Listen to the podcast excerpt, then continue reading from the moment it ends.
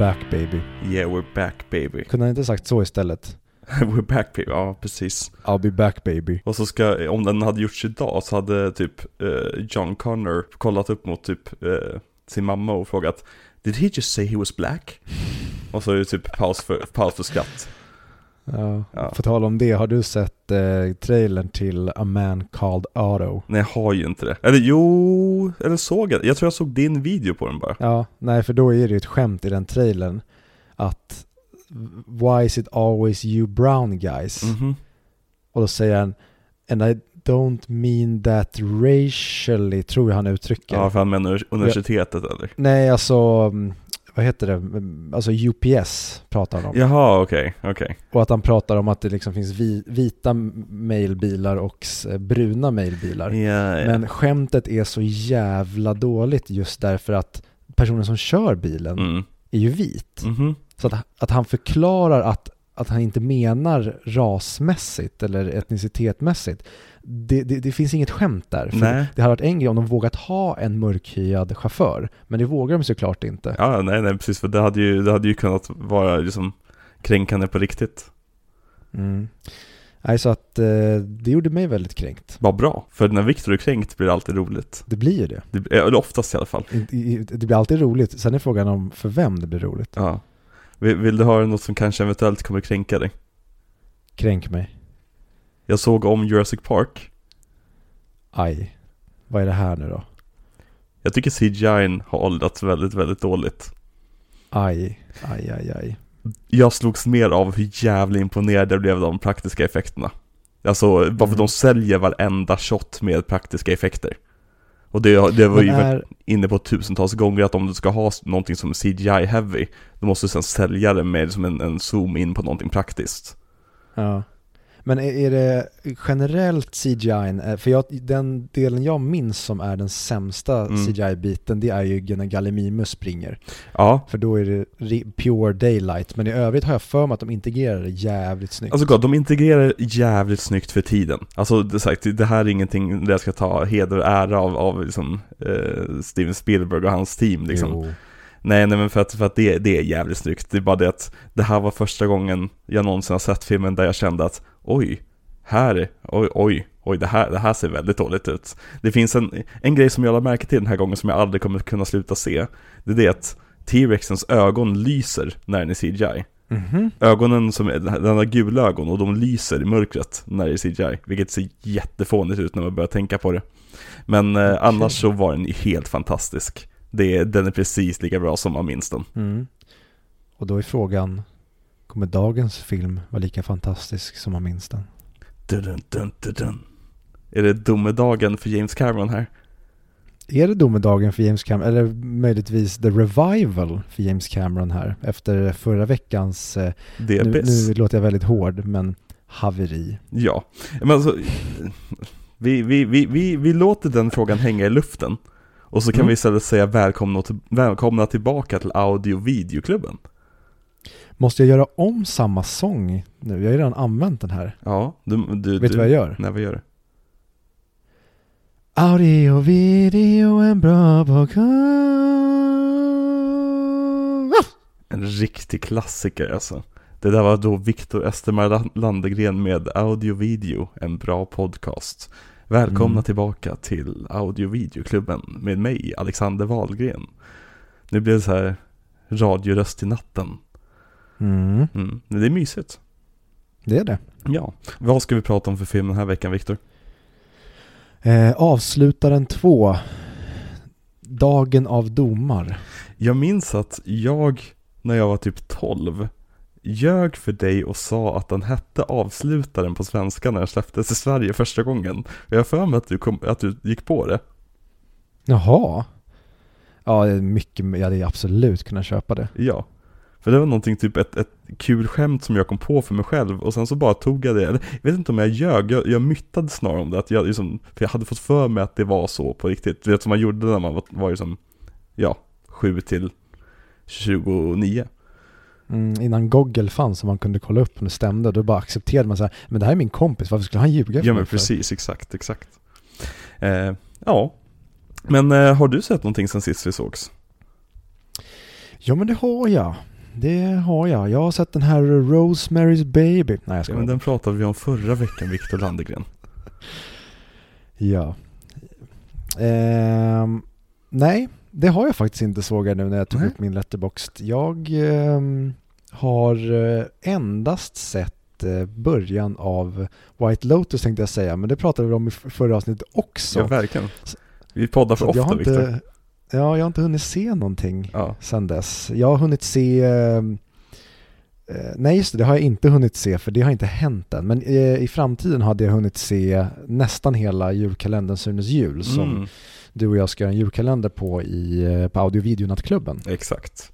Det kanske var skitkul att spela in det. Det, det. det kanske ni får se, ni patrons i framtiden också. Mm. Jag skickade ju tillbaka en Terminator från december till november nu för Exakt. att tala om för mig. Och han sa faktiskt att vi hade ganska kul när vi spelade in det. Exakt, vi kommer egentligen köra live i december på de dagarna vi släpper avsnitten. Jajamän. Exakt, vi får se vem det är som kommer in och kommenterar. Vilket var ett sånt bit vi släppte typ halvvägs in i inspelningen. Väldigt roligt. ja, Ja. men det är Nej mycket, men mycket eh, kul som kommer snart. en... Vad sa du? jag sa att det är mycket kul som kommer snart. Bara. Mm. Och då gör jag så här då. Jag gör en klassisk eh, över tillbakabollning. En, Mm. en klassisk eh, volleypass Mm. tänkte jag säga. Det är helt fel begrepp. Har du sett någonting spännande sen vi poddade sist? Jag har sett Malignant.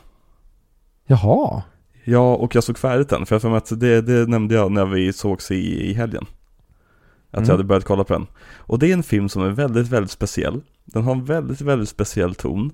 Och jag vet inte riktigt vad jag tyckte om den faktiskt, om jag ska vara helt ärlig. Jag tycker att den spårar ur totalt sista 20 minuterna och blir inte den typen av filmen jag ville se när jag satte på den. För att den byter genre lite titt som tätt. Men jag vill inte riktigt säga till vilken genre. För det skulle kunna vara en spoiler, känner jag. Mm. Men är det en bra uppföljare till Maleficent då? Oh ja, definitivt. Den har liksom sa- samma estetik. Angelina, Angelina Jolie är jättebra som en eh, tumör. Eh, och det nej, jag, jag, det, jag tycker Disney vågar ta dem och göra en så här pass liksom blodig och liksom grafisk film. Mm. Ja, men det är verkligen, jag, jag ska faktiskt försöka se Maleficent 1, 2 och nu 3 då. Den Mm. här trilogin som de pratar om ska vara en av de bästa filmtrilogierna någonsin. Ja, väldigt många har ju hyllat just Malignant när den kom i amerikanska kretsar. Jag kan säga att det finns, det finns en anledning varför, Viktor. Ja, jag kan, jag, jag har i alla fall ett, eh, ett gäng Ja. olika gissningar jag skulle kunna lägga upp på bordet. Men eh, jag Ja. kanske tar och ser den någon gång. Jag blev sugen på att se, jag har ju varit länge sugen på att se Saint Maud. Mhm.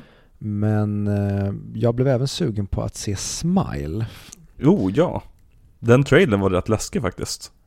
Mm. Den eh, ser faktiskt väldigt intressant ut. Sen är jag rädd för att den kommer bli precis som alla de här skräckisarna slash rysarna som har kommit de senaste åren Mm. som folk hypar utav bara helvete. Jag kommer inte på ett enda exempel nu därför. Men som det visar sig i slutändan bara var, jaha, ja det var ett kul koncept som inte kunde ex- eh, kan inte prata, Mm. exekvera som vanligt. Mm. Nej men jag, jag är inne lite i en sån här skräckfilmsperiod just nu. Eh, jag har sett lite andra skräckfilmer, de, de tänkte att vi kan prata om nästa vecka kanske. Eh, men eh, så jag skulle väldigt gärna vilja se, vilja se Smile och jag tror den finns för digital download rätt bra. Eh, jag har för mig att jag såg den Det någonstans. Skitsamma. du menar på vårt speciella HBO-konto? Exakt, jag för mig att jag såg den på vårt speciella HBO-konto. Mm. Ja. Tänk om HBO Mm.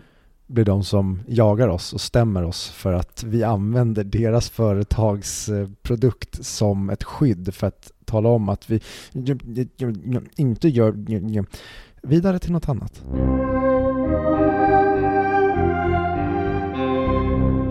Men Viktor, ska vi bara hoppa rakt in på, på dagens ämne? Jag tycker vi hoppar rakt in i 1997. 1997? Den utspelar sig då? Ja, i och för sig. Det gjorde mig alltid förvirrad när jag var, när jag var liten. Att den utspelade sig 1997 men kom 1991. Mm. Då kände jag så här, men varför, varför bara väntade ni inte till 1997? Ja, faktiskt. Eller ja... Vilket är rätt ju dum tanke när man tänker efter. Alltså de gör ju filmen när de vill göra filmen såklart. Ja, men, men det, jag håller med dig om att det, det, är ett konstigt tidshopp. Varför bara lägga den sex år fram i tiden? Varför inte lägga den eh, kanske 15 eller 40 år? Utan det där, just det tidshoppet känns som man inte gör. Ja. Utan man väljer att placera sig antingen 91 när den är inspelad, eller 90, eller 89 eller 92 så att man håller sig typ i den tiden man är. Men Mm. det vill de verkligen inte göra här. Ja, Och jag trodde att den här filmen faktiskt var från typ 96. Ja. Det är så jag alltid har tänkt på den. ja, men den här är innan Jurassic Park, vilket är väldigt intressant. Verkligen. Som anses liksom vara en av de, som den stora genomslagsfilmen när det kommer till CGI-effekter. Och så kom den här Mm. liksom två år innan och liksom också blåste iväg allas huvuden långt, långt borta. Men vi vet ju att det var. The Abyss som var den stora filmen. exakt. Men vad har vi för relation till den här filmen? Och vad tycker du kortfattat? Oh, min relation till den här filmen. Ja, Viktor. Det här är ju, det här är ju kanske min barndoms stora, stora, stora bebis som Mm. jag älskade, som jag lekte och som jag önskade att det fanns så många uppföljare på och Ja. multiverse och merch och grejer som jag inte fick. Så att jag gick runt och hittade min mammas typ gamla skinnläderpaj på vinden.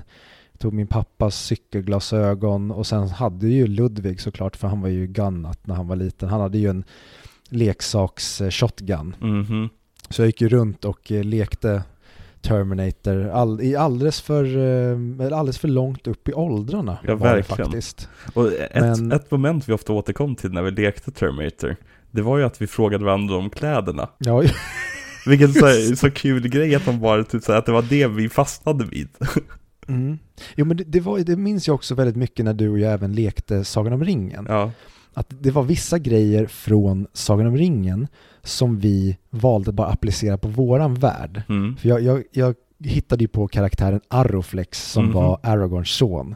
Och då var det väldigt ofta samma narrativ hela tiden som skedde. Och att man typ behövde förtjäna sina följeslagares eh, eh, lojalitet. Så det blev ofta den här "You- And you have my bow. Mm, Och Det, var, exakt. det var ofta samma, alltså och någon ska tappa ringen scener. och plocka upp den i snön och... Exakt, och det var verkligen som att vi, vi tog ju bara nya tagningar varje gång vi lekte. Vi spelade bara in samma film om och om igen fast utan kamera när vi lekte. Och det var ju samma sak med Terminator. Vi satte dem bara i så här lite annorlunda, inte, inte ens nya kontexter utan det var bara att ja, idag då, då hade en karaktär långt hår och han kom från en eh, svart alf eh, Ja. snarare än att han kom från en eh, kanske människofamilj. Ja, Och lite så var det med Terminator också att ja men det här årgången då kom jag från 2035 istället för kanske 2020. Och den här gången ska du skydda John Connors syster. Eller den här Ja. gången ska, ska du skydda John Connors farbror. Eh, Ja. Ja. Ja, exakt. Nej men det... Nej men så att, Ja. Mm. nej, men så att den, den här filmen var verkligen, jag tror det är den filmen jag har sett flest gånger tills Sagan om ringen Ja. kom. För den gick verkligen på repeat och den, den var så fräsch. Den, alltså fotot i den Ja. här och effekterna, det var verkligen den, den våta drömmen för pojkar i vår ålder. Det här var någonting som, det blev aldrig tråkigt och den var, den var så perfekt actionrulle för det, det sa bara pang bom direkt och så var det häftiga grejer med att han snurrar sin eh, shotgun Mhm. och han hoppar med motorcykeln och hur bara hur T-1000 springer. Det, det fanns så mycket guld här som man bara ville se om Ja. och om igen. Den avslutas med lava, som var en väldigt stor grej när man var barn. Verkligen. Nej, så det här, det här är en av de filmerna som jag har, det, det är verkligen nostalgi att se den här och jag blir lika orolig varje gång jag ska se om den för hur håller den här? Mm. Så jag tänker att du ska få berätta om din relation innan jag går in på vad jag tycker om Mm. åldrandet på den här. Definitivt. För min relation är ju din relation. Vi upptäckte ju den här filmen tillsammans praktiskt taget. Alltså det här Mm. var ju, den, som du sa, den filmen vi såg på repeat innan vi såg Sagan ringen på repeat. Men även under vi såg Sagan ringen på repeat. Det var ju någon slags liksom, växelspel mellan att kolla på Lord of the Rings och att kolla på Terminator 2. Och det var också i den vevan som vi någonstans upptäckte Terminator 1 hemma någonstans i min farsas VHS-hylla. Och såg den. Och blev väldigt, väldigt besvikna. Ja, men vilket år är Rise of the Machines ifrån? Är det från 2003? Ja, det ringer någon klocka det. Ja, så den, den ligger också helt perfekt att den gjorde comeback när Ja. Konungens återkomst kom då. Att ja, men när vi såg Rise of the Machines och kanske då var trötta på Rise of the Machines, då gick man tillbaka till Judgment Day ändå. Exakt. För att även fast den hade 12 år på nacken så var den inte 12 år föråldrad. Den var super, alltså modern i allting. Ja, nej men alltså det, och det är ju en film som är som gjord för som 12-åriga pojkar att leka. Alltså, Mhm. och- eller 11, 10, vad fan som helst, vilken ålder som helst som man är barn. Och liksom, de har så många regler man kan hålla koll på. Liksom så här, jo men eh, det flytande kväve, det gör bara så att han fryser. Men sen så efter ett tag kommer han tillbaka om han kommer nära, nära värmen. Så måste, han, kom, må, han måste smälta i lava. Och det, är Mm. som, det, finns så många små regler och, och liksom små grejer att ta, ta tillvara på som, som, som barn. Och som utvecklar med sin fantasi. Och hela det här med John Connor, som den häftigaste personen på planeten med det där ärret i början och allt sånt där. Alltså man, man vill ju vara John Connor. Även fast när man nu ser filmen som vuxen så känner man att fy fan vilket skadat barn. Ehm, ja, så Ja. det är väl lite grann min relation till filmen också. Det är som en av mina absoluta favoritfilmer från barndomen som jag har sett om och om och om igen. Men dock upptäckte jag att jag nog inte sett Special Edition så många gånger. För det var många scener i den som jag aldrig hade sett förut, vad jag kunde minnas. Mm. Eh. Jag reagerade, jag lyssnade om eh, 100 mick avsnittet där jag och Billberg pratade om den bara för att höra Mm. hur jag reagerade på den då. För då vet jag att jag såg Special Edition, för nu såg jag den vanliga Ja. inför den här. Och jag reagerade precis likadant. Det var jättemånga scener som den här har jag aldrig sett, den här har jag aldrig sett. Men sen var det även scener som jag var helt säker på var med i theatrical-versionen. Mm. Men som jag nu upptäckte inte var med. Till exempel att eh, T-1000 skadar sig efter han har faktiskt blivit krossad. Exakt. Och den, de delarna tycker jag är det, blows, eller vad säger jag, det beyond me hur man inte kan ha med den delen. För jag Mm. älskar den delen, framförallt när John upptäcker att eh, vilken Sarah som är den riktiga. Precis. Det är så jäkla snyggt att ha med, så jag förstår inte hur de kan ha klippt bort det i theatricalen, för det, det är så kort tid som Ja. man behöver lägga på den delen. Och även scenen med chippet undrar jag lite grann varför de tog bort. Mm. När han, när han gräver ut chippet i huvudet, för det är en så jävla häftig specialeffekt. Eh, och vissa, sen vissa scener som, som det där med smilandet, det förstår ju jag att man klipper bort. Och även lite scener när han typ letade igenom John Connors rum och grejer. Också så här, jag förstår att ni klippte bort där. Ja, nej, alltså den med smilande tycker jag inte, för jag tycker alla scener med, inte, alltså när vi får, när Terminator blir mer mänsklig, Mm. det tycker jag nästan är typ det viktigaste i hela filmen. Ja. Så jag tycker inte det kan bli för mycket av det. Och jag tycker nästan att när vi får se honom le när han går ut sen Mm. eh, på eh, Cyberdyne, Exakt. att det blir, det blir nästan lite konstigt att han smilar då, för Mm. vi har inte fått riktigt så Faktiskt. mycket kontext i smilet som vi borde ha fått. Jag, jag tycker att, tycker att alltså, okej nu byter vi samtalsämne helt och hållet, det känns som, men eh, jag tycker att Directors Cut är essential när det kommer till den här filmen. Mm, verkligen. Och sen tycker jag tyvärr, jag tycker inte att det finns en perfekt cut av den här för att Nej. eh, delen med Kyle Reese tycker jag, den, jag minns att jag tyckte den verkligen var väldigt off-pitch. Den kändes inte alls som att den skulle vara med. Nej. Och även när de typ brottar ner henne eller spöar henne och tvingar in, jag tyckte det kändes att det, det, här, det här behövs inte. Vi har fått så mycket av deras creepiness och vad de har för relation på det här stället redan innan. Ja. Och framförallt sista scenen. I Directors Cut kan dra rakt åt helvete. Tycker du det? Ja, jag tycker, den, den, den saboterar ju hela jävla poängen med filmen tycker jag. Men det kan vi komma in på. Eh, Min relation till filmen var, Mm. var att liksom, det är exakt samma relation som din. Liksom, vi, vi, vi är uppväxta i samma generation tillsammans. Vi såg den här filmen om och om och om igen. Mm. Så, Viktor, hur höll den här filmen den här gången? Jag satte förra gången jag såg den 10 av 10 och det kan ha berott på att jag såg just eh, Special Edition eller Directors Cut då.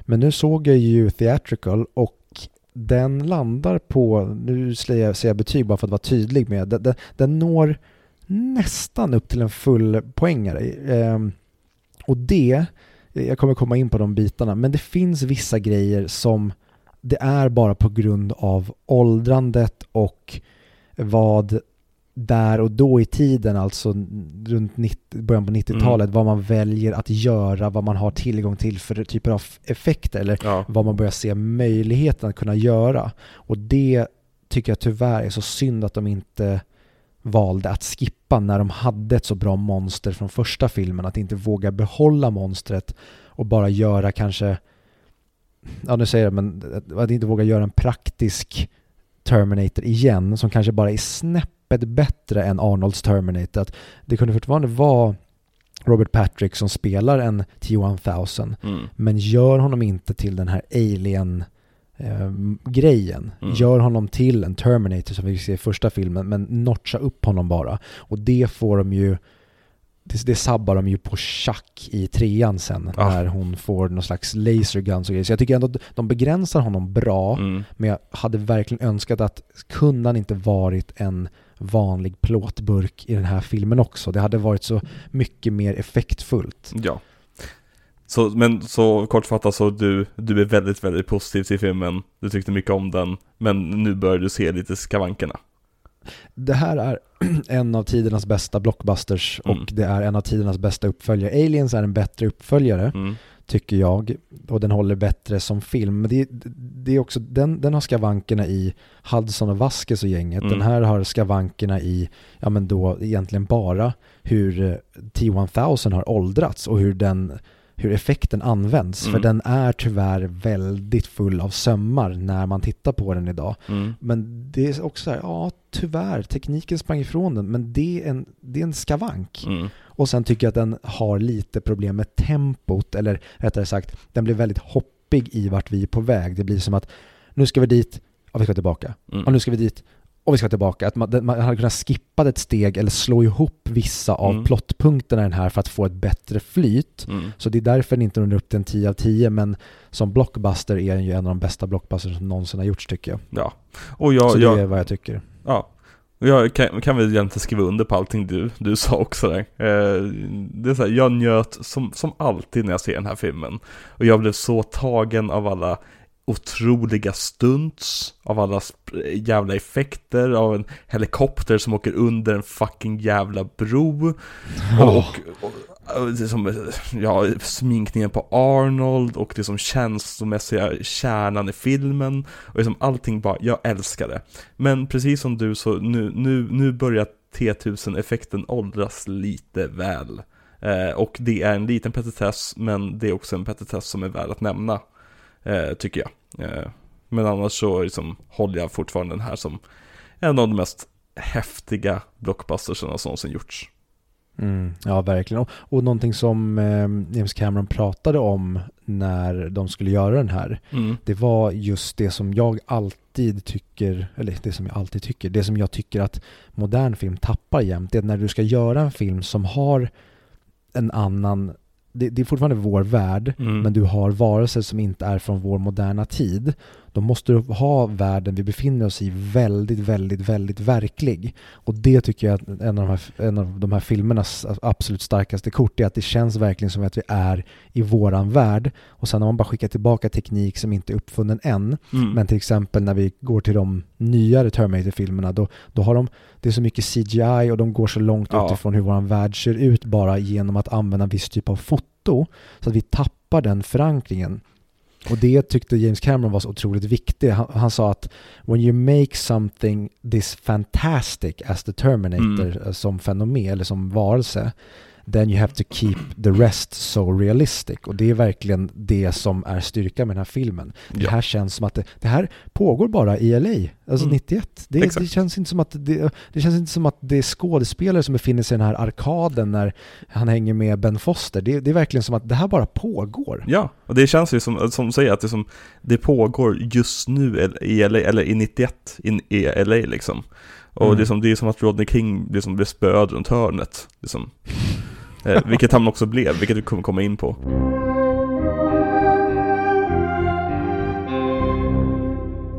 Okej, men vad har hänt sen sist då? Schwarzenegger. Han har ju hunnit bli världens största stjärna. Ja, det är helt sinnessjukt. Ja, och han, han har lyckats med det där som väldigt få personer lyckas med, att kunna blanda komedifilmer med actionfilmer för vuxna. Och liksom allting blir populärt. Eh, han har haft en jävla run. Vi kommer gå igenom hans karriär eh, när vi pratar castlisten. Men ja, så han, han är ju den som sätter igång det här projektet, om jag förstått det rätt.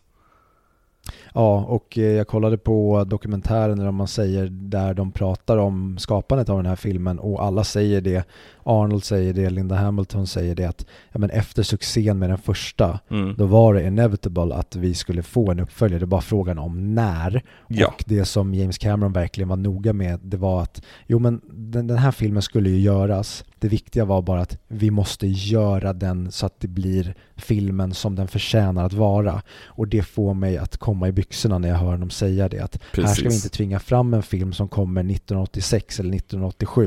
Mm. Utan vi väntar på att det ska finnas någonting att berätta. Och det, mm. så, så, det kanske kan vara en efterhandskonstruktion eller någonting man bara säger. Mm. Men den här filmen känns verkligen som att den gör precis det i precis den tiden med precis det mellanrummet mellan, också från 1984 fram till att John Connor är så här gammal. Du hade mm. inte kunnat göra John Connor lite äldre, eller Verkligen. jo han hade kunnat vara några år äldre kanske, men absolut inte många år äldre, för det här är en perfekt ålder där och det är så mycket man ska ge praise till Edward Furlong och hur han levererar mm -hmm. i rollen som John Connor här. Men för att berätta den här storyn och vad vi får se utspela sig i det här och vad de gör mm. är verkligen den enda filmen de typ hade kunnat göra när jag sitter och funderar på det. Ja. Och det tycker jag också visar sen när de försöker göra, bygga vidare på det här sen med Terminator 3 att nej, nej, nej, nej, ni skulle bara låtit det här vara.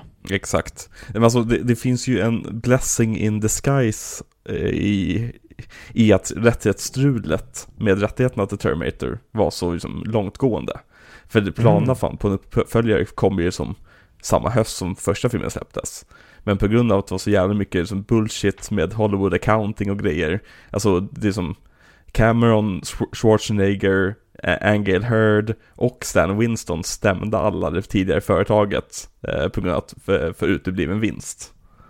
Så det är, som, det är vår återkommande vän Hollywood Accounting som är inne och spökar igen här. Vi räknar bort lite här, räknar bort lite där. Det är Hollywood Accounting. Fan vad fina ni är ändå. Något.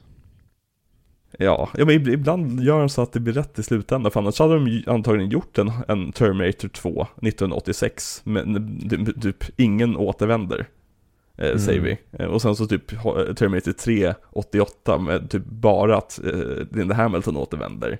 Alltså att det blir som så Friday the 13th liksom franchise. Mm.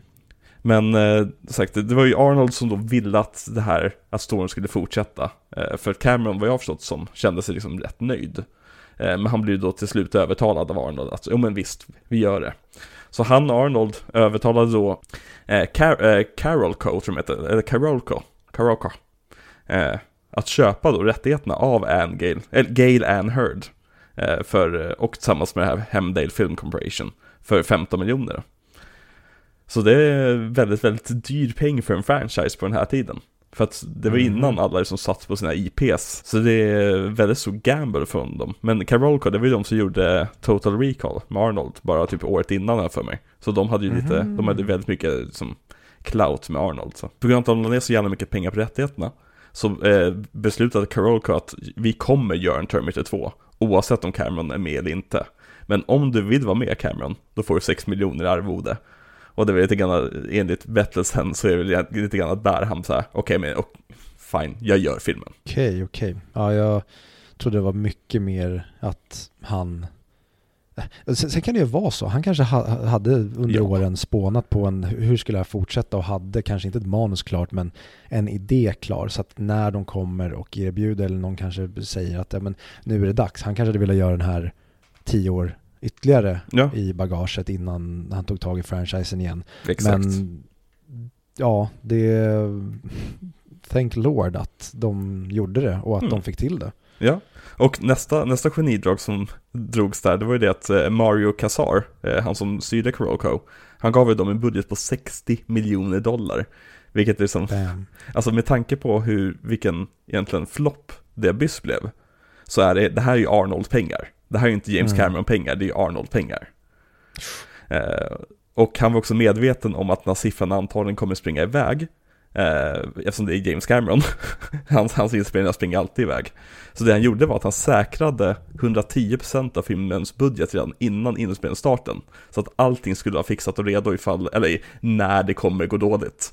Mm. Så en jävligt smart kille den där Mario Casar. Verkligen. Ja. Och det var ju som väldigt många, under produktionen av den här filmen så var det väldigt många som skrev om att det här skulle bli den dyraste independent-filmen någonsin. Men de visste inte hur pass dyr den skulle bli i slutändan. Jag tror den landade mellan så här 94 och 102 miljoner. Men det är lite luddigt. Ja, okej. Mm. Så det är ändå väldigt, väldigt, väldigt mycket pengar. Och den dyraste filmen som någonsin gjorts. Tills nästa veckas film. Mm, James Cameron, eh, han eh, får tag på cash. Alltså efter, efter, nej, nej, under hela sin karriär. Varenda film har varit dyrare än den tidigare filmen. Mm. Och Avatar är ryktad, där, där har de inte släppt någon budget. Men den är ryktad att vara den dyraste filmen någonsin också. Ja, det, det, bara tanken på den får mig att typ bli bankrutt. Ja, alltså det är så mycket pengar. Alltså James Cameron har spenderat liksom flera, flera liksom nationalbruttoprodukter på, på att göra nonsens på skärmen. Och jag älskar det. Det är därför han typ en av mina favoritregissörer. För att den här, den här filmen använder ju väldigt mycket av första filmens bortkastade grejer.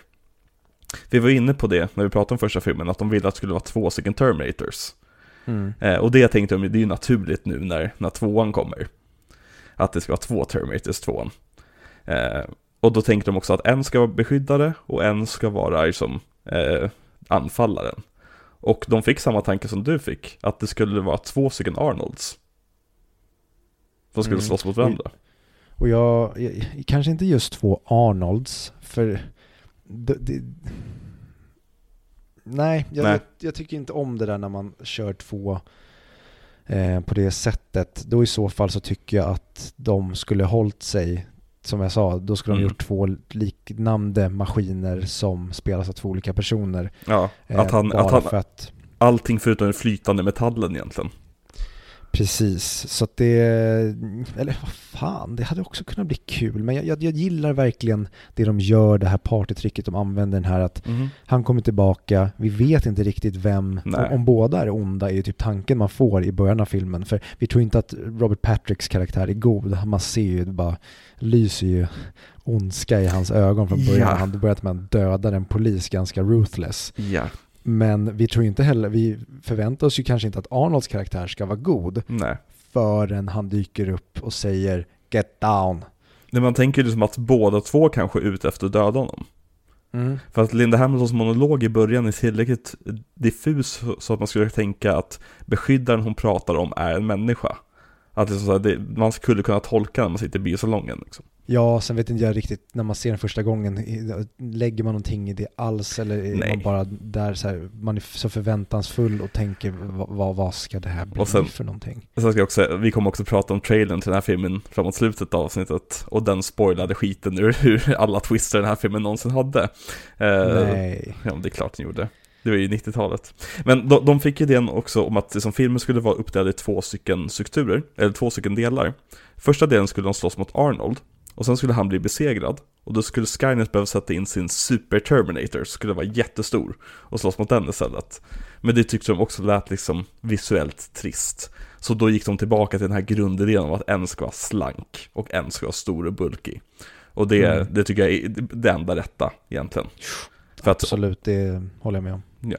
och eh, både Cameron och eh, William Wisher som hjälpte dem att skriva manuset, de hade ju jättebra kontakt med ILM under den här tiden. Så de skickade ju meddelanden varje dag med liksom frågor, typ så här, kan vi genomföra det här? Och så bara, ja ah, nej det där får du nog skrota, okej då tar vi bort det. Till exempel så var det meningen att det skulle vara en stor scen där vi får se tidsmaskinen i framtiden. Men tydligen hade det inte alls kunnat gå att göra ordentligt, så då skrotade de den scenen helt.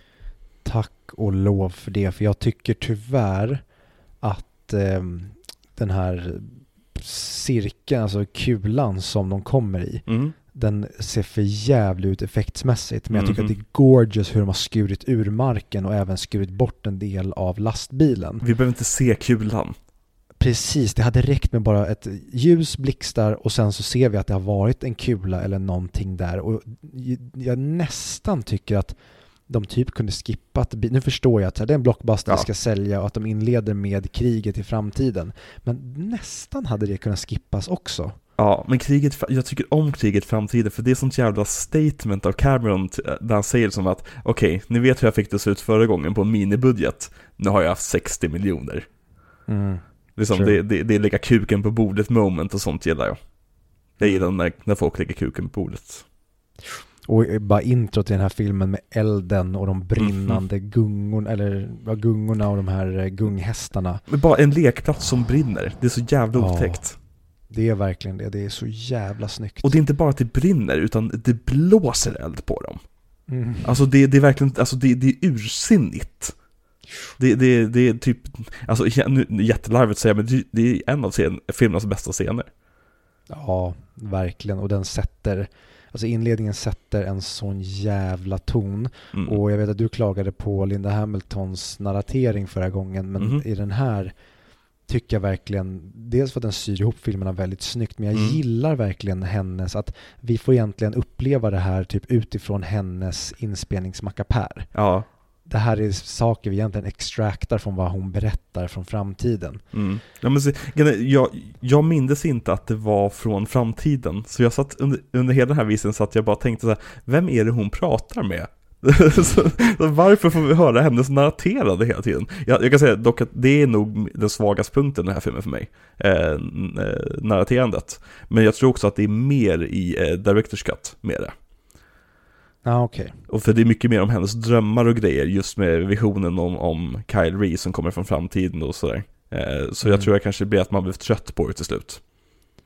Ja men det, det kan jag verkligen tänka mig. Och um, vi, vi kan väl bara ta Directors Cut-slutet nu, Ja. när vi ändå pratar om lite scener och så. Ja. Men jag håller med dig om att det slutet inte ska vara med. Filmen ska verkligen sluta där den slutar. Men med vägen och natten och hela osäkerheten lyckades vi ens göra någonting alls framtiden får utvisa. Liksom. Mm. Men jag tycker verkligen att den är så himla fin för, och jag, jag tror att det är för att jag är skadad av framförallt Rise of the Machines och det som kom sen. Att det blev aldrig en lösning på det. Så känns det som en så otroligt fin scen att bara få se att shit, det finns faktiskt inspelade scener med original Linda Hamilton i den åldern. Där hon pratar om att vi löste det, vi slapp de här jävla termin- Mm. Terminatorserna. För jag, jag, och det, jag tror det är min barndom som spökar för att jag kände mig typ nästan matt framförallt efter Ja. Terminator 3. Att, men jag vill bara att det ska bli bra någon jävla gång. Det kan ligga mycket i det, att det, är som det, det är en reaktion snarare på att vi har hela tiden fått se de här människorna lida. Och så bara dök upp den, alltså vi såg ju inte extended version när vi var små. Så bara dyker Nej. upp en scen när vi är vuxna där vi får se att ja, men de överlevde faktiskt. Ja, Det, ja, men jag, jag fattar grejen. Det, jag tycker inte den är dålig, jag tycker bara hennes smink är lite fult utfört. Och Mhm. jag, tyck, jag tycker att den, det blir lite för cheesy för mig. Men eh, andra sidan, jag, jag är svag för cheese också. Så det, det, det är inte så jävla farligt ändå. ja, men jag tycker det känns som en scen som Theatrical borde haft. Men som Cameron dumpat. Det känns som att den borde vara i tvärtom, katten. Ja, att det typ blir- påtvingat av, av studion för att det inte ska sluta så jävla mörkt. Mm, för det känns verkligen som en studiogrej att säga, nej men vi måste få closure. Vi kan Mm. inte låta det vara öppet här. Medan James Cameron känns som att jo, ingen ska veta vad fan som hände. Det ska vara mörkt, det ska vara ångest. Exakt. Men vet du hur eh, Cameron kom på att filmen skulle handla om John Connor? Nej. Jo, du ser, det var natt när Cameron var hög på ecstasy. Och det här är på riktigt. Eh, så lyssnade han på Stings låt Russians, som handlar om kärnvapenkrig. Mhm. Och då fick han tanken att, ja men ryssarna har ju också barn, som också kommer dö om det är kärnvapenkrig. Och det betyder, det är ju det är ju jättefel med kärnvapen. Det var James Camerons tanke. Och det var, då såg han John Con- Connor framför sig tydligen. All right. Ja, det är någonting som, och det, det, nu så här, jag, jag tycker att den, den här filmen, var den utspelar sig, vad som har hänt emellan och vad vi inte får se, det är verkligen perfektion. Mm. Men i ett alternativt universum där kanske så här mer barn-Viktor får prata om vad så här, åh tänk att se den där filmen med där det där händer när man hela tiden vill ha allt det här som man inte får se men som man sen i slutändan inte ville ha. Mm. Det hade ju varit en mellanfilm mellan de här där man kanske får se lite mer av Sarah Connors film. För i ett alternativt universum så hade jag velat se mer hennes resa Ja. men då hade inte den här förtvivlan jag känner i början av den här filmen blivit så stark. Och det Nej. tycker jag också är så jävla bra utfört av James Cameron. Att vi slutar den förra filmen med att vi får se ett embryo av att hon eventuellt skulle kunna bli någon slags krigsledare. Mm. Och att så här, ja, men det är hon som kommer leda det här fram tills John Connor kanske är vuxen. Och så börjar den här filmen med att hon är batshit crazy. Ja, och inte bara liksom att Även om vi löser konflikten att liksom, hon kommer ut ur mentalsjukhuset så är hon fortfarande batshit crazy. Ja. Alltså även om hon har rätt så är hon batshit och det tycker jag är så jävla mörkt. Mm, det är jätte, jättebra att det som det landade i här, det var att Kyle, han planterade det här hos, hos henne. Mm. Men hon klarade inte av att hantera det. Nej. Utan det blir verkligen, hon, ja men det, det är lite som Luke Skywalker, Darth Vader, att Darth Vader var the chosen one. Men han var för dålig. Så det Ja. är hans son som får nu chansen att göra det rätta. Exakt, exakt. Eh, och eh, om vi går tillbaka till produktionen så Schwarzenegger, han hade ju väldigt svårt att förstå hela poängen bakom att Terminator skulle vara en, en good guy. Eh, men Mhm. Cameron lyckas tydligen övertala honom på vägen till Cannes, där de skulle annonsera filmen. Och Arnold ska sedan ha sagt att såhär, yeah yeah, just make me look cool. Eh, vilket är förståeligt. Alltså de här, man glömmer väldigt lätt bort det. Men de här actionhjältarna, actionskådespelarna, de är så jävla måna om sin, sin image. Det finns ju som till exempel att The, The Rock får ju aldrig förlora en fight i en film han är med i. Alltså, jag, jag förstår det där, men det, jag, jag förstår utifrån deras synpunkt Mm. och att de, de, de är nästan som att de sitter själva på sin egen aktie. De kan styra själva över vart aktien är på väg, eller i Ja. alla fall påverka den mycket mer än många andra. Men också så här, fan, du, du kommer få så mycket mer patos eller vad man ska säga om du någon gång kan vara en karaktär som också är lite dålig. Du behöver inte alltid Precis. vara den bästa. Och då blir jag lite trött på att då känns det bara som att de ser sig själva som ja, men typ en aktie. Det viktigaste för mig det är bara att växa och växa och växa och det gör jag bara genom att hela tiden vara på väg uppåt. Medan jag älskar ju skådisar som gör de här misslyckandena eller kanske ja, men de, de gör roller där de är hjälten. Sen Mm. oj, nu tog den på sig ett, en roll där den ska gå upp 50 kilo i vikt eller den ska Mm. plötsligt spela pedofil eller någonting och då får man så mycket mer respekt för sen deras Kanske då om de studsar tillbaka till att bli en actionhjälte igen. Verkligen. Jag, jag, jag, jag, är ju inget fan generellt alls av The Rock. Jag har ju typ inte Nej. sett någon av hans filmer. Jag, jag, jag nästan värjer mig för att se hans filmer när de kommer ut för att jag tycker han är så jävla ointressant. Sen såklart att några av hans roller är roliga, framförallt när han är regisserad av bra humorregissörer. Ta Mm. typ, ja men ta Pain and Gain. Där är ju både han och Mark Wahlberg väldigt roliga. Men det, det, det, det hade det hade nästan varit coolt om de hade vänt på det här att i första filmen då spelar Arnold the good guy och i den här filmen värjer han sig för att vara the bad guy. Det känns Mm. konstigt som att det skulle vara tvärtom men hur de utför det här och vad den här filmen egentligen för mig Ja, hänger på och vad den handlar om. Det är den här fina pojken och morbror eller liksom the uncle-relationen. Den här uppfostrande eh, roboten men som samtidigt blir uppfostrad av John. De, de Mm. ger verkligen varandra perfekt utbyte av mänsklighet versus typ skärp till dig och väx upp exakt. aktighet. Det var just det som han inte riktigt förstod hur James Cameron skulle kunna få honom att kunna vara en actionhjälte och säga de här sakerna. För att han var, han var med på noten att han skulle vara god, liksom. Men han var inte riktigt Mm. med på detaljerna i manuset, på liksom, så här, kommer det här verkligen funka?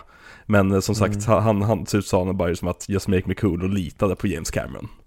Mm, och jag förstår verkligen den oron för att på ett manus kan jag Mm. tänka mig att de här skämten och vad de gör med honom skulle verkligen kunna falla platt och det är ju utförandet som är helt jävla fantastiskt. Jag, jag förstår Ja. inte, de här skämten borde inte funka Nej. men varenda skämt där de skämtar om att han inte har någon mänsklighet. Mhm. Det har åldrats perfekt. Det finns ett skämt som inte åldras bra tycker jag, och det är I need a Mhm. vacation. Ja, det, Det säger han direkt efter att han, han har dödat T-1000 Och han typ stapplar framåt dem och är jättetrött Och så säger han Ah. I need a vacation ja, det, det, kan det, jag hålla med om. det tycker jag är så out of character De andra gångerna när han är rolig så är det in character Men den gången Och det är så fint hur han blir mer och mer mänsklig Han är den här som Mm. Pinocchio-dockan som lär sig vara människa Mm. När han liksom säger till John att springa på slutet Mm. så bryr man sig. Man, man borde inte bry sig, men man bryr sig. Man tänker så här, fy fan vilken bra skådespelare Arnold Schwarzenegger är. Både fysiskt och att få fram känslor. Jag tycker, man har alltid underskattat Arnold, tycker jag. Mm, han får, det är verkligen, hans fysik får en att tänka att, ja men det är lite som att man ser Ja. en, en blond snygg tjej och tänker att hon kan inte vara smart. Det är precis samma grej. Man bara, på grund av hur hon ser ut så har man enorma fördomar som sen visar sig vara helt åt helvete. Exakt. Nej men alltså det är ju verkligen så. Eh, alltså just Arnold, det han, han, han är ju fast, han, han blev ju en punchline. Ett, en, ett tag var han ju typ Nicolas Cage, när, när det kommer till att dra ett roligt namn i röven-skämt liksom. Ja, Och det tycker jag är så synd, för han, han har verkligen visat under de här filmerna vi har, vi har sett honom i nu, hur bra han faktiskt var en gång i tiden. ja, han är otrolig och jag skulle verkligen vilja se honom göra något tungt igen. Och de försökte väl göra det. Det som jag vill minnas är det senaste där han faktiskt har försökt på någonting riktigt seriöst och tungt. Det är väl Mm. den här eh, zombiefilmen. Maggie, Heter den det? mm precis. Han om hans dotter som blev zombie för mig. Ja, exakt. Den såg inte jag. Såg du den? Nej, jag gjorde inte heller, men den blev inte särskilt bra, vad jag minnas. Mm. Men det är ett intressant projekt ju. Alltså just att han ska göra någonting lite mer personligt. Just för Mm. Arnold, tänker jag. Men eh, sen så, det var också väldigt oklart om Hamilton ens skulle återvända. Eh, på grund av att hon skulle få eh, så mycket pengar för att återvända. För att Arnold, han var ju den stora stjärnan. Han, och där, där, det är lite kul för att Carolco målade lite grann in sig i ett hörn. För de gav honom ju 11 miljoner dollar. Vi, kan- vi kan ju säga det också, när vi pratar om, om budget och allt sånt där i de här amerikanska kontexterna. Om vi säger 11 miljoner så menar vi dollar, nästan alltid. Eh, han fick 11 miljoner för Total Recall. Så de var också tvungna att uppa hans lön till den här filmen. Men det löste de genom att ge honom ett privatjet istället, som sen kunde skriva av. Ett privat, Nice. privatjet värd 11 miljoner. Good for him. Ja. Men eh, sagt, det var väldigt mycket bråk om att om, om Hamilton skulle komma tillbaka. Men Cameron sa att han tänker inte göra filmen om inte, Cam- om inte Hamilton är tillbaka. Nej, herregud. Och då- då hade man ju eventuellt då, säg att... Nej, det hade inte heller funkat för att hon måste verkligen, Nej. hon måste vara med. Ja. Men, men om, säg så här, okej, i en, i en värsta värld där filmen måste ändå göras och Linda Hamilton hänger inte på. Ja, men då sätter man henne på psyket och tyvärr, Mm. hon är redan död. Alltså Men- när de kommer fram, då, då tyvärr, hon dog. Det, det, var, det var Hamiltons idé att Sarah skulle tappa det mellan filmerna. Nice. Så det var hon som, hon, bara för hon hade den här grundidén om att det skulle vara roligt om, om hon ville att T-800 skulle vara en, en bättre människa än vad hennes karaktär var. Men hennes karaktär skulle vara en bättre Terminator än vad T-800 var. Ja, och det är också, den här filmen på ytan ser bara ut som en jävligt rapp och häftig blockbuster. Ja, Men det är just vad den här hela tiden visar mänsklighet versus att vara icke-mänsklig som exakt. är det absolut bästa. Bara ta, man har redan pratat om John och Terminators relation, men Mm. även som du säger att Sarah Connor, hon är filmens Terminator. Ja, hon är ju ska- antagonist i en del av filmen. Ja, och det är så jävla bra att de gör det. Så att i, nu vet jag inte riktigt hur man hade kunnat skriva sig ur det, Mm. men i en annan film, då hade nästan typ T-1000 kunnat eh, besegras tidigare. Mm. Och sen är det Sarah de Ja. ska försöka besegra resten av filmen. Det känns nästan som att si- sista tredjedelen av filmen inte behöver T-1000. Nej, Det känns nej som att. Sarah hade räckt helt och hållet där och det är nästan Miles de ska försöka rädda. Ja, för att- precis. Och de men får inte tycker- döda henne såklart, för att det är hans mamma. Men hon är Exakt. helt psykotisk. Det skulle vara väldigt intressant att se. Mm. Men Hamilton hon fick ju en miljon för den här filmen, en miljon dollar. Vilket var bra mycket mer än vad hon fick i första filmen. Men hon var också väldigt, väldigt besviken över, att, över skillnaden mellan henne och Arnolds lön. såklart. Mm. Och nej, jag, alltså, jag, jag känner så här, det finns mång, många tillfällen i Hollywood när en kvinna och en man får olika lön för typ exakt samma typ av arbete i en film. Men du jämför dig med den största skådespelaren på planeten i det här Ja, fallet. för att, alltså, hon hade ju inte direkt en superkarriär här. Vad Nej. hade hon varit med i? Typ, Beauty and the Beast. ja, det var det. Ja. Och alltså den enda egentligen stora filmen hon gör utöver den här, det är ju Dante's Peak. Och den kom 94 och blev en medelhit liksom. Mm. Och sen bara försvann hon from the face of the earth. Vilket jag tycker är så konstigt. För Ja, Jag tycker att Linda Hamilton är en så jävla häftig skådis. Jag, jag älskar att se henne på skärmen och det hon gör med Sarah Connor den här, mm. till skillnad från den första, det är wow. Hon är så cool som den här antihjälten, eller vi inte riktigt vet vart vi har henne, Mm. men vi hejar på henne samtidigt som vi är så oroliga för att hon skulle kunna ta till vilka jävla medel som helst för att Mm. få någon dum idé igenom. jag, jag har lite teorier på varför hon försvann från, från eh, filmvärlden. Eh, men det kan vi Mm. gå igenom när vi pratar oss igenom castlisten.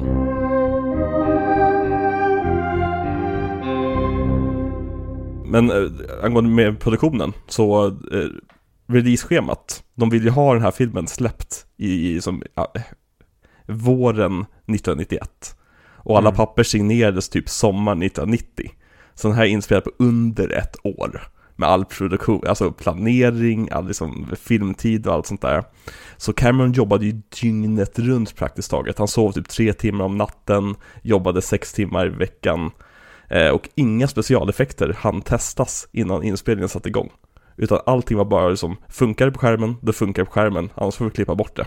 Och som tur var så funkade typ nästan alla specialeffekter de testade. Ja, det är jävligt häftigt. Och jag läste också att när de inför, ehm, i och med att de inte, alltså när de planerade det här, för att kunna spara så mycket tid och kanske kunna lägga på eventuella då effekter och få inspelningen att flyta på, då gjorde de typ alla sets i miniatyr Mhm. och använde små, små kameror och blockade sig igenom scenerna för att se hur det skulle se ut. Så att Ja. de visste sen på inspelning att ja, men det är så här det ska se ut. Och mm, Ja men alltså Cam Cameron är ju överplaneraren. Han har hundratusen idéer och han vet att alla ska utföras i, alltså i min, alltså minsta detalj. mm. Och han, han följer väldigt snabbt tillbaka i rollen som diktator på inspelningen och styrde den här med järnhand. Det trycktes ju upp nya t-shirts också, där stod “You don't scare me, I work for James Cameron”. Eh, så liksom, sen när, när du har haft två filmer i rad där crewet har tryckt upp t-shirts om hur vidrig du är, då kanske det är dags att börja tänka över ditt beteende. Ja, och det, jag kan verkligen inte förstå det där, för varje intervju man ser med honom så verkar han som världens softaste snubbe. Så jag skulle Ja, vilja det se någon gång bara fånga en kamera på hur han beter sig när han går in i dictator mode. Ja, nej men alltså, han, han, är ju, han, han måste ju bara vara sån perfektionist att han inte bryr sig för fem öre om hur han framställs när han pratar med sina liksom, med, medarbetare. Ja, eller så kanske det är så att han aldrig egentligen blir vidrig på Mm. liksom ett tonmässigt sätt. Det är bara att han bestämmer och han på, kanske på ett helt vanligt samtalssätt bara ber sina skådisar Ja. och crew om gör det här, gör det här, gör det här och till slut så, det är, så här, ja, det är han som bestämmer. Ja. Han kanske bara lyckas hålla en, han, han kanske är så bra på att manipulera Ja, att de kanske inte upptäcker där och då vad det är han ber dem om utan de- upptäcker det efter. Så här, Va, va, vad fan har jag sagt ja till? ja jo, men, jo men precis. Sagt, han är ju mästerpitchen, så det ska inte vara helt omöjligt. Mm. Att han bara är så pass karismatisk att han får folk gå med på saker de inte har velat. Eh, Men alltså som vanligt så är det ju som hans show och han styr och ställer, han gör exakt, om ingen annan kan göra det så gör han det. Till exempel en Mm. tillfälle när en kamera går sönder och fotografen hävdar att "Men det här kan inte lagas, måste skicka på reparation. Bara rycker Cameron den ur handen på honom låt mig kolla på den där. Pilla lite grann på den, skruva av någonting, skruva på någonting. Här, nu funkar den. Fortsätt filma. Eh, och även scenen med jakten i kanalen, du vet, när eh, lastbilen ska hoppa ner. För, för Mm. eh, ingen i crewet ville filma den shotten han hade planerat, för de tänkte att det var livsfarligt, vilket det var, för det flög stenar åt all världens håll liksom. Så Cameron bara tog kameran och satte sig själv där och gjorde det. Ja, han, åh, han är så jävla cool alltså. Ja, men det är det, det är det jag verkligen älskar med James Cameron, att han må vara det största svinet folk har jobbat med, men han gör fan med allting själv om det krävs. Mm. Alltså han, han håller bara alla till samma standard som han själv är på. Men en annan väldigt kul detalj under inspelningen, det var ju det att scenen i baren, den spelades in mitt emot korsningen där Rodney King blev misshandlad. Jaha. Samma kväll som det hände. Nej. Enligt James Cameron. Det har, jag, har kollat, jag har gjort lite research på det, för att det låter så otroligt. Och folk har sagt det så här, timingen stämmer inte riktigt överens med exakt när det hände. Men det är definitivt för den platsen och mitt emot där det hände. Eh, och det blir, alltså LA blev ju väldigt, väldigt påverkad av, om, om den som inte vet vad Rodney King var, det, var, det är ju som 90-talets George Floyd. Eh, så det, liksom, det blev riots i hela LA och liksom, eh, det brändes och det misshandlades och det dödades och grejer. Eh, så att göra, att de gjorde en film där skurken var polis, blev så jävla rätt i tiden också. Och speciellt scenen där mot slutet när, när Sarah Connor kommer och jag egentligen bara saknar ett brinnande kors när hon invaderar deras hem.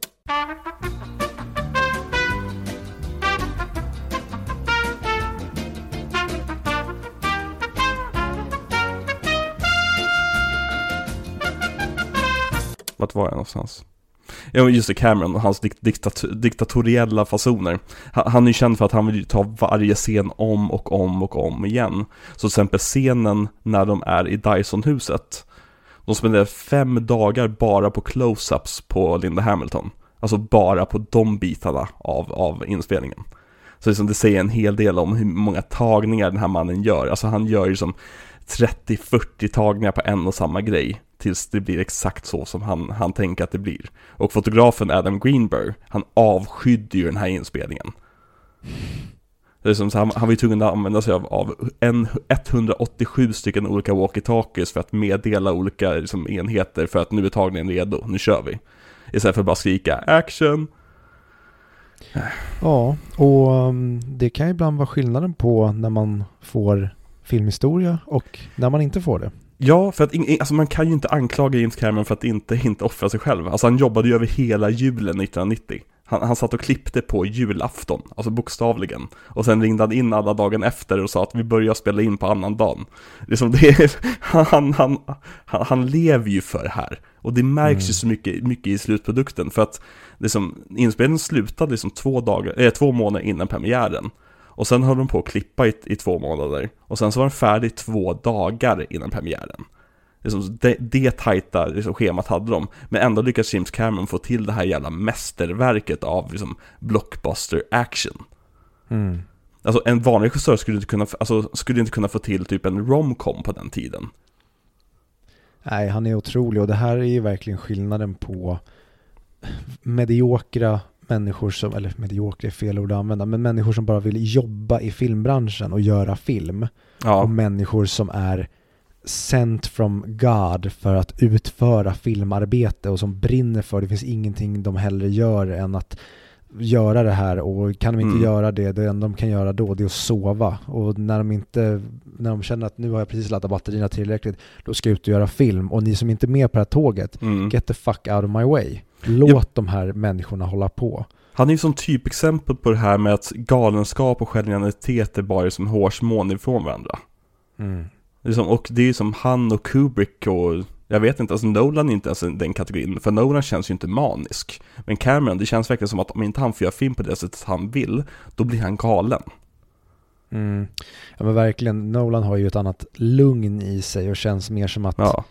han, han aldrig jag kan, jag kan inte se honom vara uppstressad på det sättet. Han känns som lugn som en filbunke oavsett vilken situation han befinner sig i. Jag vet inte vilka andra regissörer, alltså jag, tror inte, jag, jag kan inte se Tarantino elda upp sig så eller bli så himla manisk heller på det sättet. Han känns mer som att han tycker att det är kul snarare än någonting jag måste göra, annars kommer jag skjuta mig själv i ja. Ja men precis. Det är... Åh, Olivia Wilde. Det är en, en sån regissör. Som brinner så mycket för konst att de måste få ur sig allt det här. Hon brinner så mycket för konst att de måste knulla med huvudrollsinnehavaren. Nu tycker jag att det där var lite sexistiskt av dig. Förlåt, jag menar Harry Styles brinner så mycket för konst att han måste ligga med regissören. Exakt, och han fick bara rollen på grund av att han låg med regissören. Ja, så jävla typiskt. För fan vad jag Typisk hatar sexism. Ja. Men, ska vi gå igenom cast lite grann? Vi har ju redan pratat rätt mycket om dem, jag tänker vi kan bara dra igen. Mm. Överst har vi då Arnold Schwarzenegger, enda mannen som har ett namn långt nog för att fylla en filmposter. Mm. Och jag skulle hävda, nu gäller inte det dig och mig för att vi ändå haft med honom så mycket i vårt liv och man har sett honom så mycket filmer. Men det är ju ett perfekt namn att ha med typ på en quiz när man ska säga okej, okay, stava till Arnold Schwarzenegger. Alltså, för ja. när folk ska göra det, det blir ju aldrig bra. Alltså, det är ju ett namn jag på grund av den här podcasten har lärt mig stava nu. Alltså på grund av mm. att jag skrivit hans namn så många gånger med en dokument. Så har jag liksom, nu vet jag hur Schwarzenegger stavas. Men jag är fortfarande väldigt nära ett hatbrott varje gång jag säger hans namn. Ja. ja. Men det är sånt jävla bra filmskådisnamn. Helt sjukt. Ja, det är verkligen så här, det, det, det, det, det är actionigt. Men det är så här, kanske för att man förknippar det med honom. Men ja. Men som jag var inne på så har ju han sen förra filmen blivit en megastjärna. Och han gör inte bara actionfilmer utan även favorit, alltså barnens favoritfilmer, familjekomedier. Mm. Jag tänkte, jag har skrivit upp hans, alla hans filmer mellan första, första och andra Terminator. Och först är Red Sonja, som blev en jätteflopp. Någon slags Conan the Barbarian-avstickare. Mm. Men sen gjorde han Commando, som blev en gigantisk succé. När han spelade som, ja, en snubbe i en djungel med, med en k-pist liksom. Eh, jag tror mm. han heter Matrix i efternamn. Den eh, posten är ikonisk. Ja men precis, och det känns ju som en film din pappa älskar. Ja, mycket Jag har faktiskt ingen aning om det, för jag har själv inte sett den. Den har bara funnits periferin för mig, så jag måste fråga honom det. Commando är ju typ ett meme för mig. Alltså rent kulturmässigt. Jag känner till ja. den, jag vet vad det är, men liksom, det är bara en bild på honom. Det är typ, Commandos, jag ser, det är Arnold som spelar Rambo. Verkligen. Liksom, ja. Och sen gjorde han Raw Deal, som är någon slags actionrökare som drog in sin budget liksom. Sen är filmen efter det, det är ju Predator. Och den talar ju för sig själv, kan vi säga. Ja, shit. Alltså, det, det är också en sån här film som där fenomenet har blivit mm. större än filmen. Jag tror många blir chockade över att Schwarzenegger är med i första filmen, när de ser det den. Det tror jag med. Uh, filmen efter det är The Running Man, som är typ en flopp, men som blev lite grann av en kulthit efter det. Har du sett mm. den? Mm, när, alltså som barn, men jag har inte sett den i vuxen ålder. Uh, charmig sci-fi, sci-fi film. Eh, jag minns, minns den rätt bra faktiskt. Eh, och sen så Red Heat, eh, hans första riktiga komedi. Med Dan Aykroyd har jag för mig. De spelar en spioner någonting mot Sovjet. Mm -hmm. Ingen smash hit, men helt okej. Okay. Och sen har vi då Twins. Som jag gjorde tillsammans med Danny DeVito. Alltså den, den måste jag se om efter ja. att jag har sett It's Always Sunny in Philadelphia. Ja, det är så kul att se en ung Danny DeVito, tycker jag. Ja, och att han typ ser likadan. Ja, verkligen, fast lite slätare bara. Men ja. Twins blev en dunder mega succé. Jag tror den har en budget på typ 13 miljoner, drog in 200 miljoner. Det är, som, det är en av de mest inkomstbringande filmerna det året. Och det, det är kul att det var en tid när komedier blev den mest inkomstbringande filmen det året. Mm. Alltså folk gick och såg komedifilmer i, i, som, i dravor, dravor, vad heter det? Drevor? Drövor? Drovor? Dröser? Dröser? Alltså jag tycker droves. Ja, gud jag tappar ordet helt här. Eh, intressant tid med tanke på att idag är det bara Marvel-filmerna som drar sådana såna siffror. Mm. Filmen efter det är ju då Total Recall. oh, som också är en film som talar för sig själv. Ja, och som du och jag har en speciell relation till för att vi såg den alldeles för unga och ja. jag vaknar ibland, nej okej inte kanske, men om jag, om jag ska överdriva, jag vaknar fortfarande om nätterna och ser hur Arnolds ögon är på väg att ploppa ut ur hans hjälm. Alltså jag kan ju säga att om jag någonsin kommer skjuta min framtida fru så kommer jag ju sen säga Consider this a divorce. ja. Och sen så, sista filmen innan Terminator 2 är Kindergarten Cop. Som också blev en mega superduper succé. Med ungefär oh. samma siffror som Twins. Så det är, som, det är där Arnold Schwarzenegger befinner sig i hans karriär. När han går, bestämmer sig att han ska göra Terminator 2. Vilket år kom Klappjakten? 96 har jag för mig, eller 95 kanske. Alltså kommer du ihåg vilken, det var ju verkligen typ en av de bästa filmerna jag visste när den kom. Ja. För att den innehåller tre saker eller när den kom, när jag såg den typ första ja. gången, vad jag vill minnas, det är att den innehåller en superhjälte. Mhm. Den innehåller Arnold Schwarzenegger Mhm. som sen superhjälte. Mhm. Och den har Anakin Skywalker. Jajamensan. Och den, den är ju allmänt hatad, den filmen. Nu kan efterhand. tänka mig det. Ja, det är ingen bra film faktiskt. Och det blev en rätt stor flopp. Och det här är också rätt intressant, för det här blev jag lite förvånad över när jag gjorde min research. Att det här är Arnolds sista stora hit. Alltså riktigt stora hit. Terminator 2. Är det? Ja, för efter det här så blir det ingen, alltså det är kanske en eller två ordentliga hittar, men som Terminator 3 drog knappt in sin budget. När man räknar med marknadsföring och grejer. Och liksom Jingle All The Way, det är en relat- relativ flopp. Det är som, ja, det är, det är kul för så har jag aldrig sett Arnolds karriär. Som att den började ta slut med, med Terminator 2. Nej, absolut. Men nu när du säger jag kommer inte på en enda film knappt som han har gjort efter det. Nej. Alltså det är några stycken kända som vi drog upp förut, men, eh, eller så jag tog upp förut när jag gjorde researchen, men sagt det, det är ingenting av, av, av särskilt stor värde. Så det är, det är ett kul detalj. Men eh, han kommer ju dyka upp i nästa veckas film i alla fall.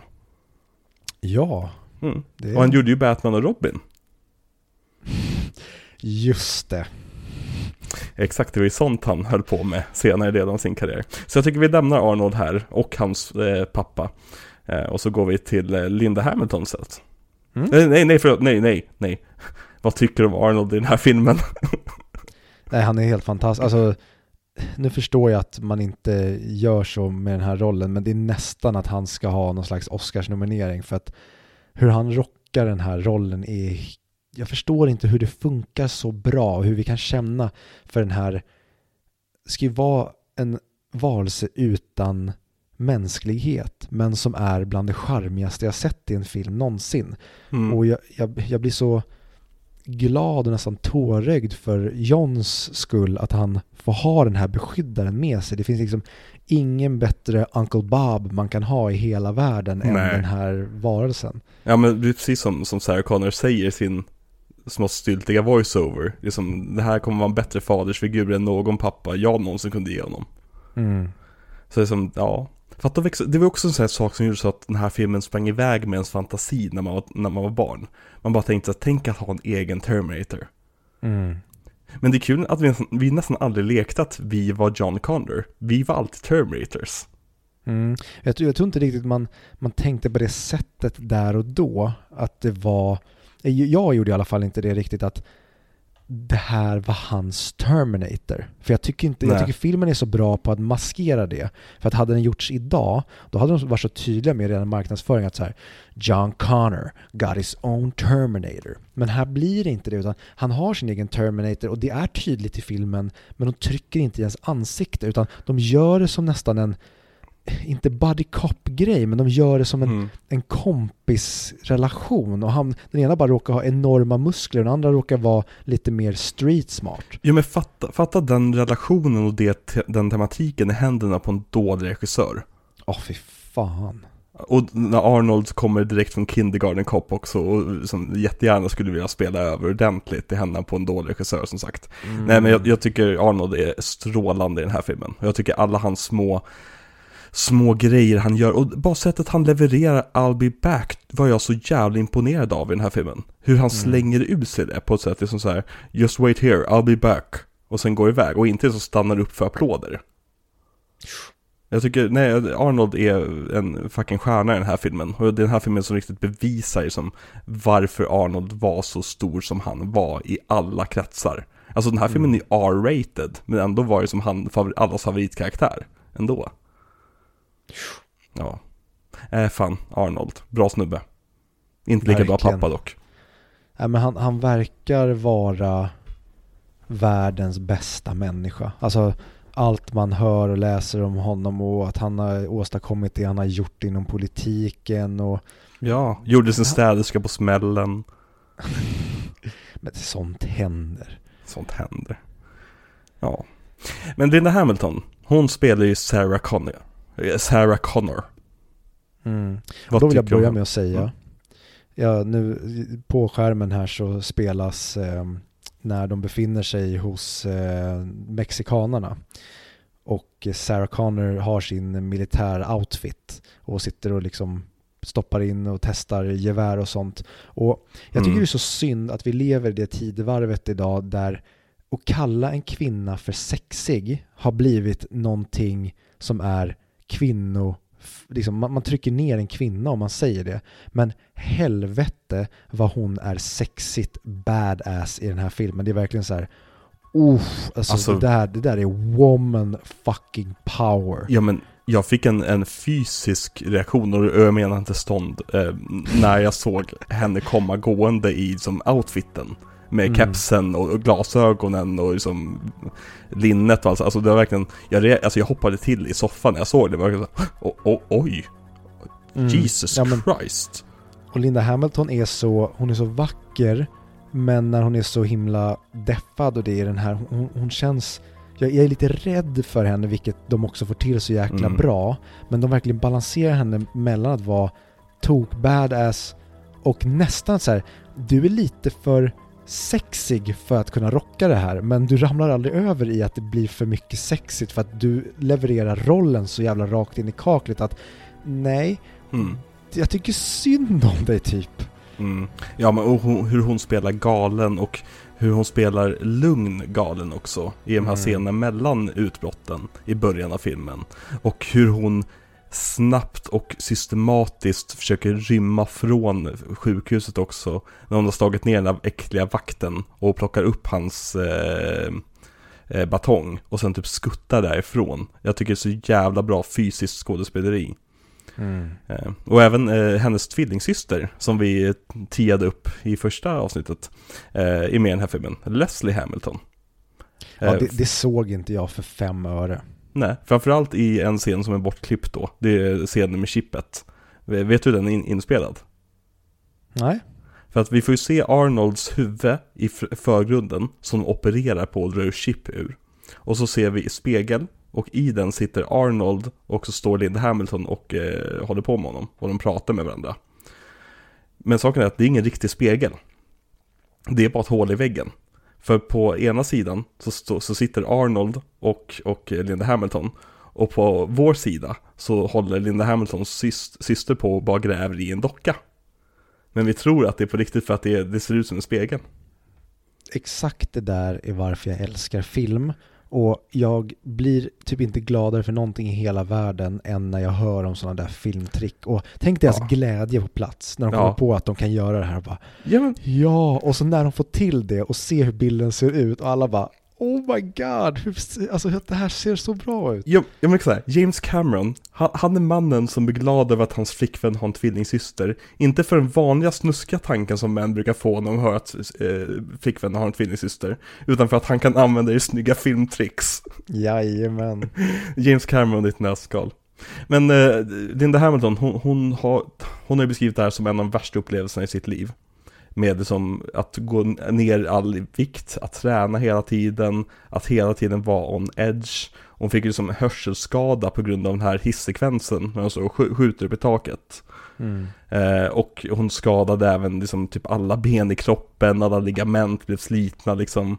Och hon sov fyra timmar per natt för att hinna med inspelningen, träningen och även att träffa sin nyfödde son. För hon hade en son som var 20 månader gammal när hon spelade in det här. Ja, jag trodde ju att hon skulle säga att det var den värsta upplevelsen för att hon var gift med James Cameron vid den här tiden. Fast de var inte gifta vid den här tiden. De bodde de någonstans. De gifte Ja, de gifte sig 97. Ja, så sent? Mm. Men det kommer vi komma till nästa vecka. Någon annan gång?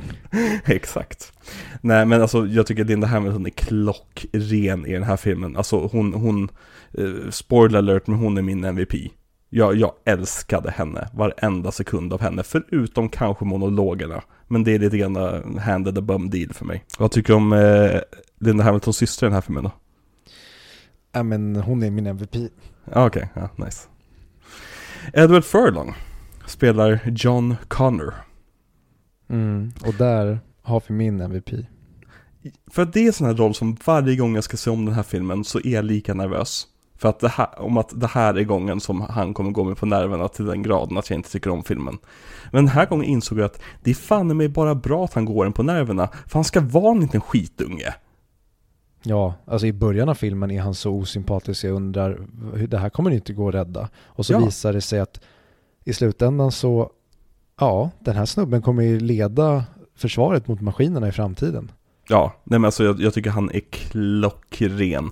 Det, det, jag har lite problem med att höra hans skrik framåt slutet. Men det är inte så mycket hans fel, snarare hans rösts fel. För att han, han gick igenom målbrottet i den här filmen, så all dialog från honom är ju ADR-ad. Så det blir lite, lite grann samma skrik om och om igen mot slutet. Ja, och det syns på honom också hur han åldras upp och ner här i Ja. lite olika scener. Men det är verkligen inte så att det märks. Men när man vet om det och sitter och letar efter så är det så här, ja, den här var tidigt inspelad, ja, den här var sent inspelad. Ja men det är nästan så här, i vissa scener har han nästan skäggstubb, liksom, och i andra scener är han som ett, ett litet barn. Eh, inte riktigt så illa, men ja. Nej men, eh, vad var det jag skulle säga om, om, om honom? Jo, jo, för han castades ju på grund av att alla andra barnskådespelare som James Cameron träffades, äh, träffade i processen här, tyckte han var förtränad av så här, reklam och sitcom-skådespeleri. Att de hela tiden var så checka, medan Furlong var så jävla naturlig. Så liksom det, det är därför han castades. Och det tycker jag är väldigt, väldigt bra, för han är väldigt naturlig. Alltså, på den här tiden var ju alla barnskådespelare i barnfilmer, antingen var de till för att dra one-liners stup i kvarten, eller så var de smartare än alla vuxna i rummet. Mm, och jag sörjer verkligen Edward Furlong. Han fick ju göra American History X också, men man ser ju på honom att du kommer ju bli en jävla tjackpundare tyvärr. Ja, han har ju det utseendet också. Han ser ju väldigt tjackpundare kompatibel för att använda en Filip och Fredrik-term. Mm, tyvärr, för att han är en fantastisk skådespelare, eller var i alla fall i de två filmerna jag har sett honom. Jag kanske har sett någon till, Mm. men det är få barnskådespelare som når till hans nivå. Alltså snacka Macaulay Culkin som Mm. du pratar om som kanske är så här, ja men han kanske är smartare än alla i rummet eller duktig på att dra one-liners. Mm. Edward Furlong gör någonting helt annat när han levererar i den här American History X. Han får Ja. verkligen, han levererar ju alltså, tunga karaktärer. Ja, han skulle, och, och. Men det, det är som, som gjort för att han skulle bli en, en, en, en, en addict. Mm, tyvärr. Jag tycker också det var så jävla äckligt eh, inför Terminator Dark Fate. Så var han, drogs han fram i marknadsföringsprocessen. Och det var lite, mycket snack om att så äntligen är John Connor tillbaka. Och det här ska bli hans stora break igen. Och det här ska, kolla här har vi honom, kolla på honom, han är, mår bra igen, kolla på det här freaket, kolla på det här freaket. Och så visade det sig att han var bara med för att göra lite, lite motion capture, typ en scen. Mm. Och jag kände bara att- fan vad det såg bedrövligt ut. Ja, verkligen. Speciellt när man har den här filmen färskt i huvudet. Mhm.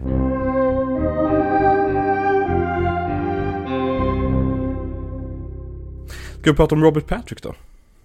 Ja, eller menar Johnny Cash pappa? Precis. Nej, han är Peacemakers pappa. Ja, såklart.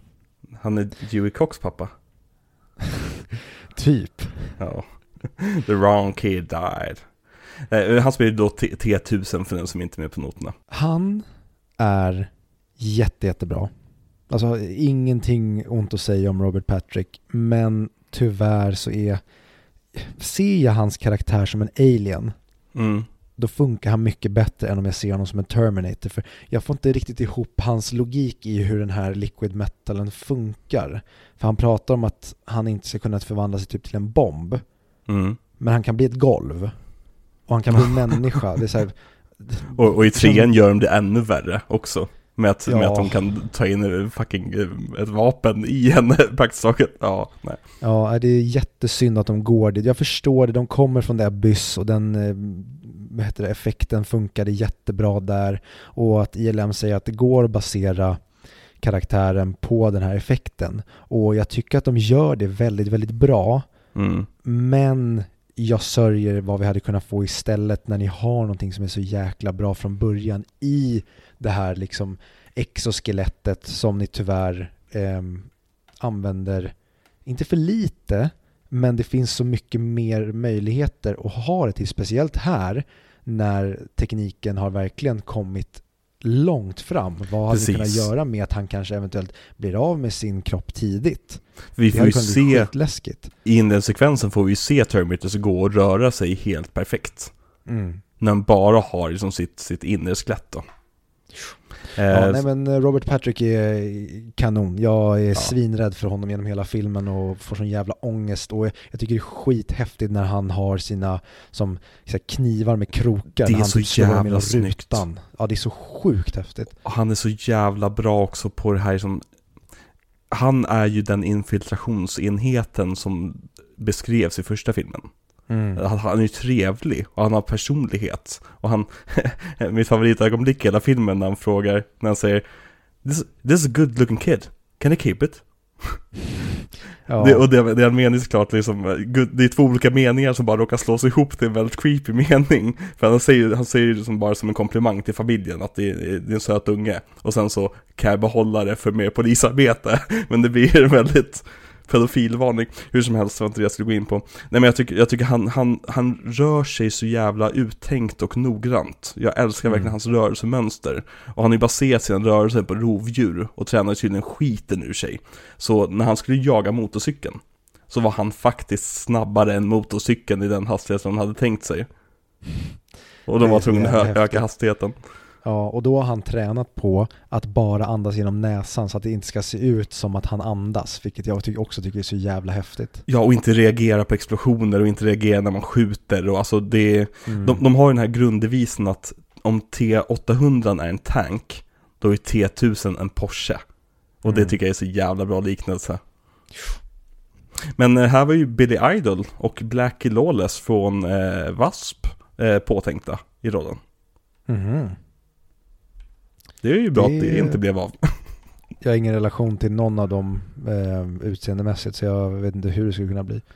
Båda, båda är smink, eh, spinkiga och smala, eh, långa. Men eh, jag tror inte det är särskilt bra skådisar, någon av dem. Men eh, Robert Patrick han har ju inte gjort alltså, jättemycket annat som vi har sett. Eh, alltså det är ju Walk the Line som sagt, som jag är rädd att se om. Eh, och sen Peacemaker från förra året var det den kom va? Mm. Där, där var han jättebra tycker jag, som den här eh, nazistledaren. Ja, den, nej den kom fan i år ju. Gjorde den? Ja, Ja, just det, fan, vi körde ju fan i podden ja. Ja, Ja. fan vad tiden går Känn- fort. ja, det känns som att den är längre sen tycker jag. Men jag vill minnas också att jag såg honom, mina föräldrar kollade på Arkivex, jag vill minnas att han var med där också och Ja. gjorde någon roll. Exakt, ja, men han, han fastnade lite i genrefacket. Ehm, så ja. Men så har vi Joe Morton som spelar Miles, Miles Dyson.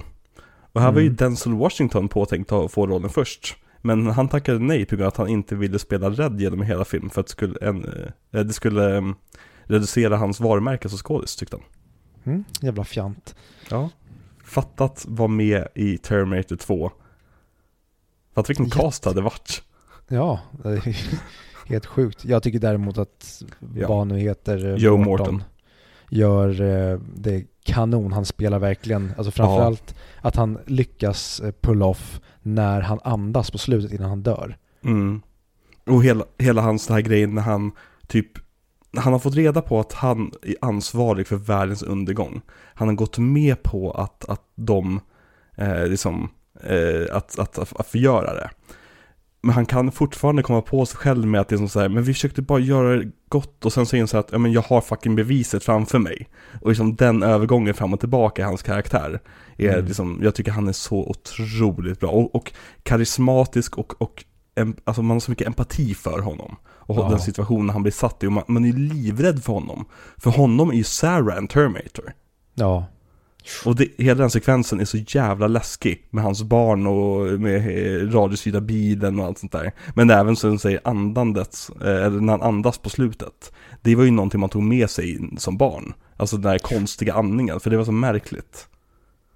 ja han gör det otroligt i att han, han försöker pumpa ut några extra hjärtslag bara för att ge dem lite extra tid innan han spränger hela skiten. Exakt. Och det är kul att Terminator eh, säger att den ska inte döda någon. Men Joe, han har inget problem med att döda typ 20 poliser. Nej. Men det är i och för sig, de, de sköt ju också utan att varna honom. Medan när Terminator kommer gåendes i hallen eh, två minuter senare så säger de Drop your gun and get down on, your, on the floor. Ja, Så det är väl hämnd för, för polisens rasism. verkligen. Mm. Sen har vi egentligen bara två skådespelare till värda att nämna och det är Earl Bowen som är tillbaka som Dr. Silverman. Ja, jävlar vad han levererar. Ja, klockren. Det är alltså, jag, jag vill ju se en sitcom med honom.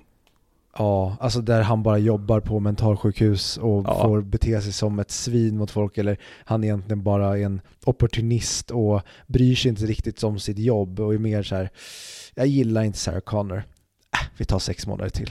Exakt, och det är så kul också att I could make a career out of this, säger han i första filmen när han ser eh, Kyle. Och nu har han Mm. bokstavligen gjort en career out of this. Ja. Mm. Han är så jäkla bra och jag gillar, åh, det är verkligen som att i hela filmen sitter man bara och känner du din jävel, du ska få se på Terminate, du ska få så Mhm. jävla arslet på att du har gjort det här mot den här kvinnan. Och när han får se T1000 och man bara yes you motherfucker. Exakt. Retribution. Mhm. Mm. Och sen så har vi också Jeanette Goldstein som är tillbaka. Eh, hon spelade då Janelle, som är Sarah Connors styvmorsa. Och det är också en av mina favoritscener, för den antyder så jävla mycket roligt. När han står och hackar, hackar eh, middagen där, T-1000. Åh. Och det är så här, hur länge har han stått där? Spelade han, låtsades han vara var Janelle hela kvällen där eller? Mm. Den, den scenen är så jäkla bra på så många plan, just de delarna som du nämner. Men Wolfie-delen och ja, bara man hör och sen så bara vrider de kameran och så Men- har han så, eller svärdet genom munnen. Effekterna på förvandlingen mellan armen och svärdet är snyggare än saker som görs idag. Mm. Och det är som full on CGI. Där kan vi Jo. snacka liksom fotorealistiska effekter. Jo men det finns massa sådana delar i den här filmen där effekterna är bättre än många av effekterna som görs idag. Men sen finns det också effekter som blir typ Playstation 1-nivå. Och Ja. det är det som är problemet. Det är ju det är inte topparna det är fel på, det är ju dalarna Nej. på T1000. Nej, ja verkligen. Ehm, vad tycker du om musiken i den här filmen?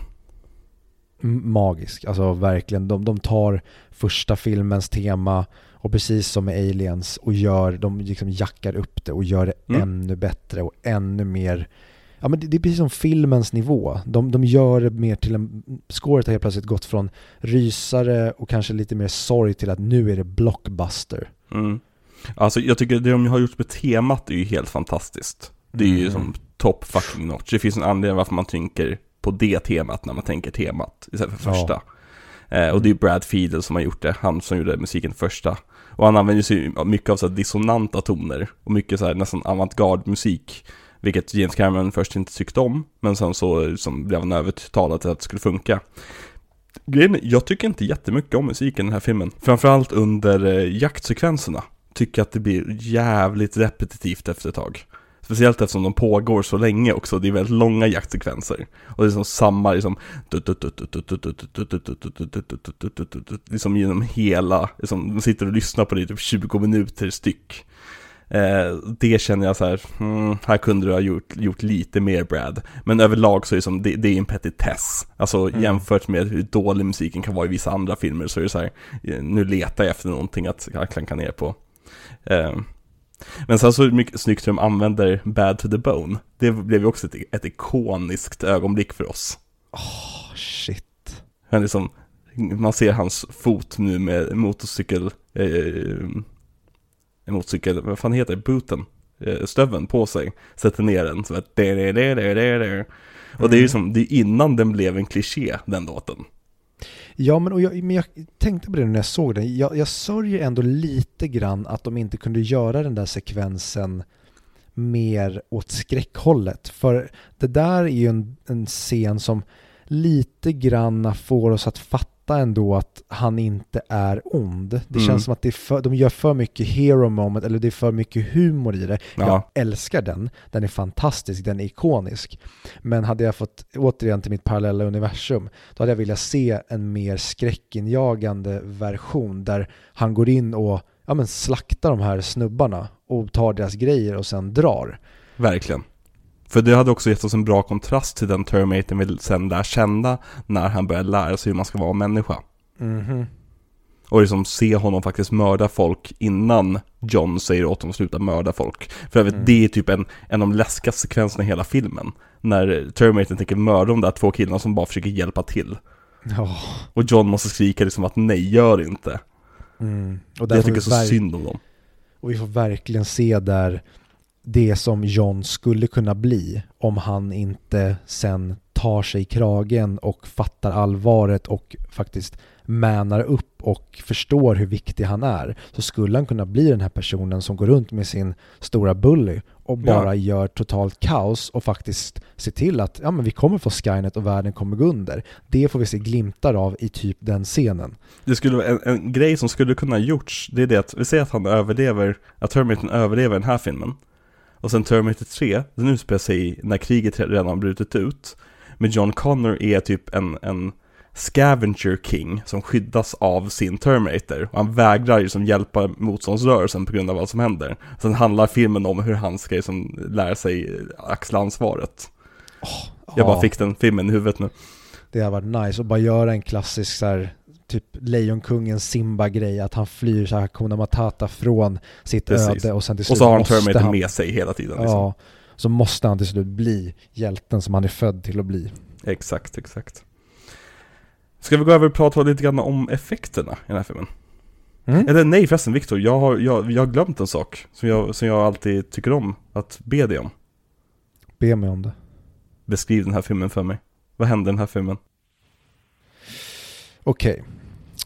För en herrans massa år sedan så kom det en spritt språngande galen man och sa till en kvinna att du är hoppet för mänskligheten och därför måste vi ligga med varandra. Och hon tror då på den här tokstollen fast poliserna säger att han är tokig fast en psykolog faktiskt säger och de visar video på när han beter sig som en tokstolle men det är ju faktiskt en annan tokstolle med då som jagar henne och den här tokstollen innan och efter de har legat. Eh, båda de här tokstollarna dör ju och hon blir gravid med den här tokstollen. Sen Jag ska går inte det ha massa pratat år. typ tre minuter, tre, fyra minuter, du har fortfarande inte påbörjat plotten i den här filmen. Men Nej. fortsätt. Jag bygger upp för att de som inte, eventuellt inte har sett föregångaren så vill jag bara att de ska veta att det handlar om tokstollar. Det säger som Hugh Jackmans, nej nej, eh, Hugh Grants karaktär i uh, Gentleman. I'm laying pipes. ja, exakt. Ehm, jo, och sen går en massa år. Och nu har den här kvinnan då, som blev påsatt och jagad och kompis med alla de här tokstollarna, hon har nu blivit en tokstolle.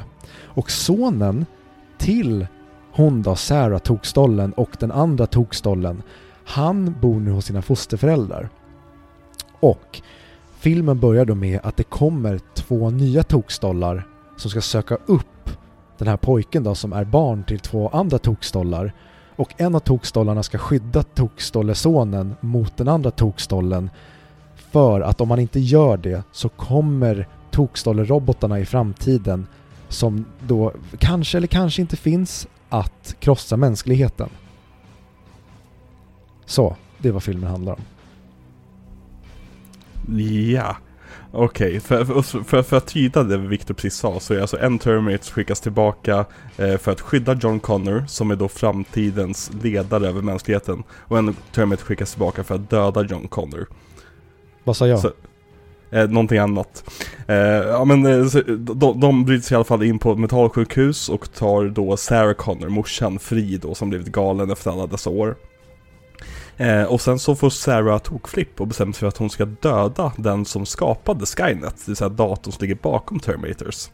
Eh, så hon ger sig iväg på ett självmordsuppdrag kan man säga. Eh, sätter på sig en vita huvan och drar och trakasserar en svart familj i förorten. Eh, John Connor och Terminator följer då efter och stoppar henne. Och tillsammans med skaparen så förstör de då eh, kontoret där eh, Ja, där, de jobbar på att skapa nya Terminator helt enkelt. Och sen så upptäcker T-1000 dem och jagar dem till de kommer till ett, ett stålverk där de besegrar Terminator och han smälts. Typ det jag sa, fast Ja. mycket, mycket, mycket mer utdraget. Ja, och jag, du använder tokstollar så många gånger att jag, Mm. eh, ordet tappade sin mening till slut. Tokstolle 1 och Tokstolle 2 heter ju de här filmerna.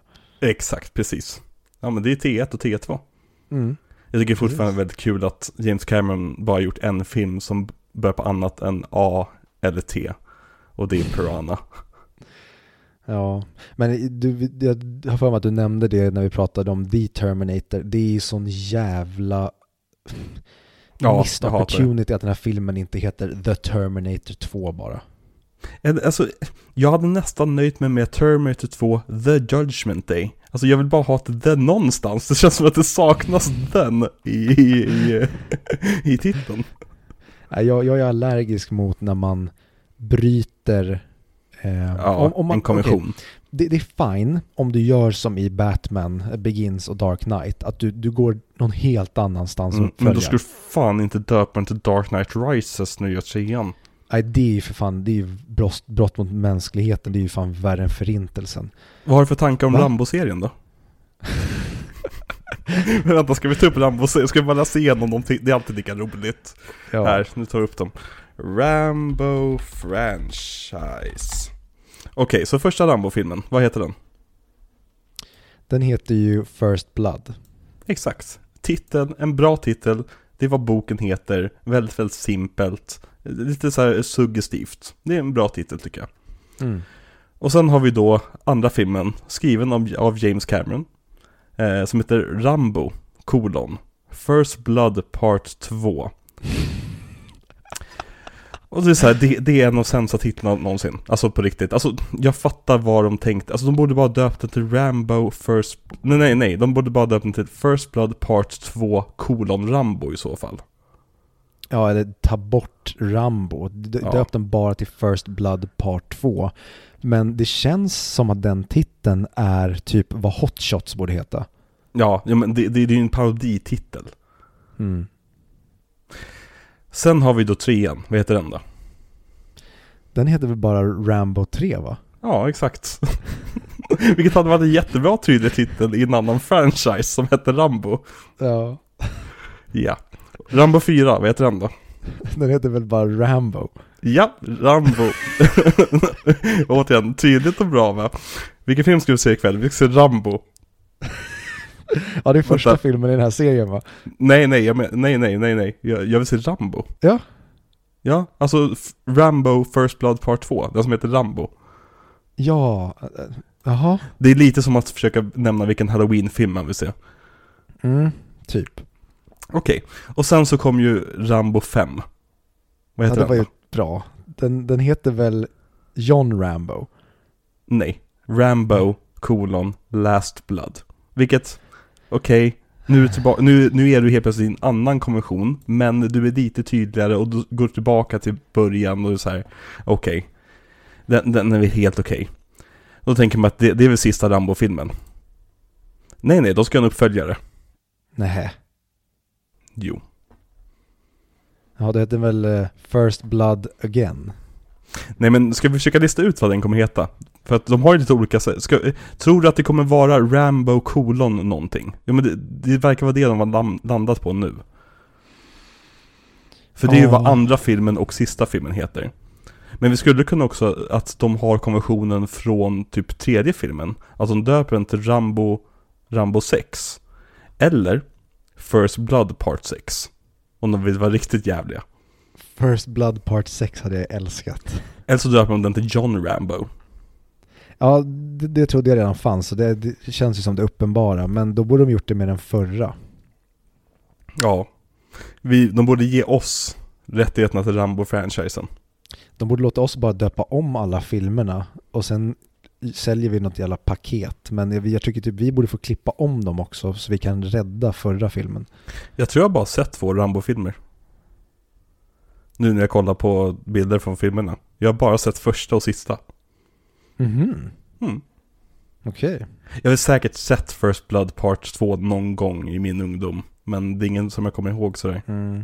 Jag vill minnas, jag, jag tycker jättemycket om första, men jag vill minnas att tvåan och trean bara fick mig att känna Nej, kan du bara få stanna hemma och chilla? Jag vill bara se en film, en, en film där han bara hänger och hugger ved. Ja men det är så synd om Rambo.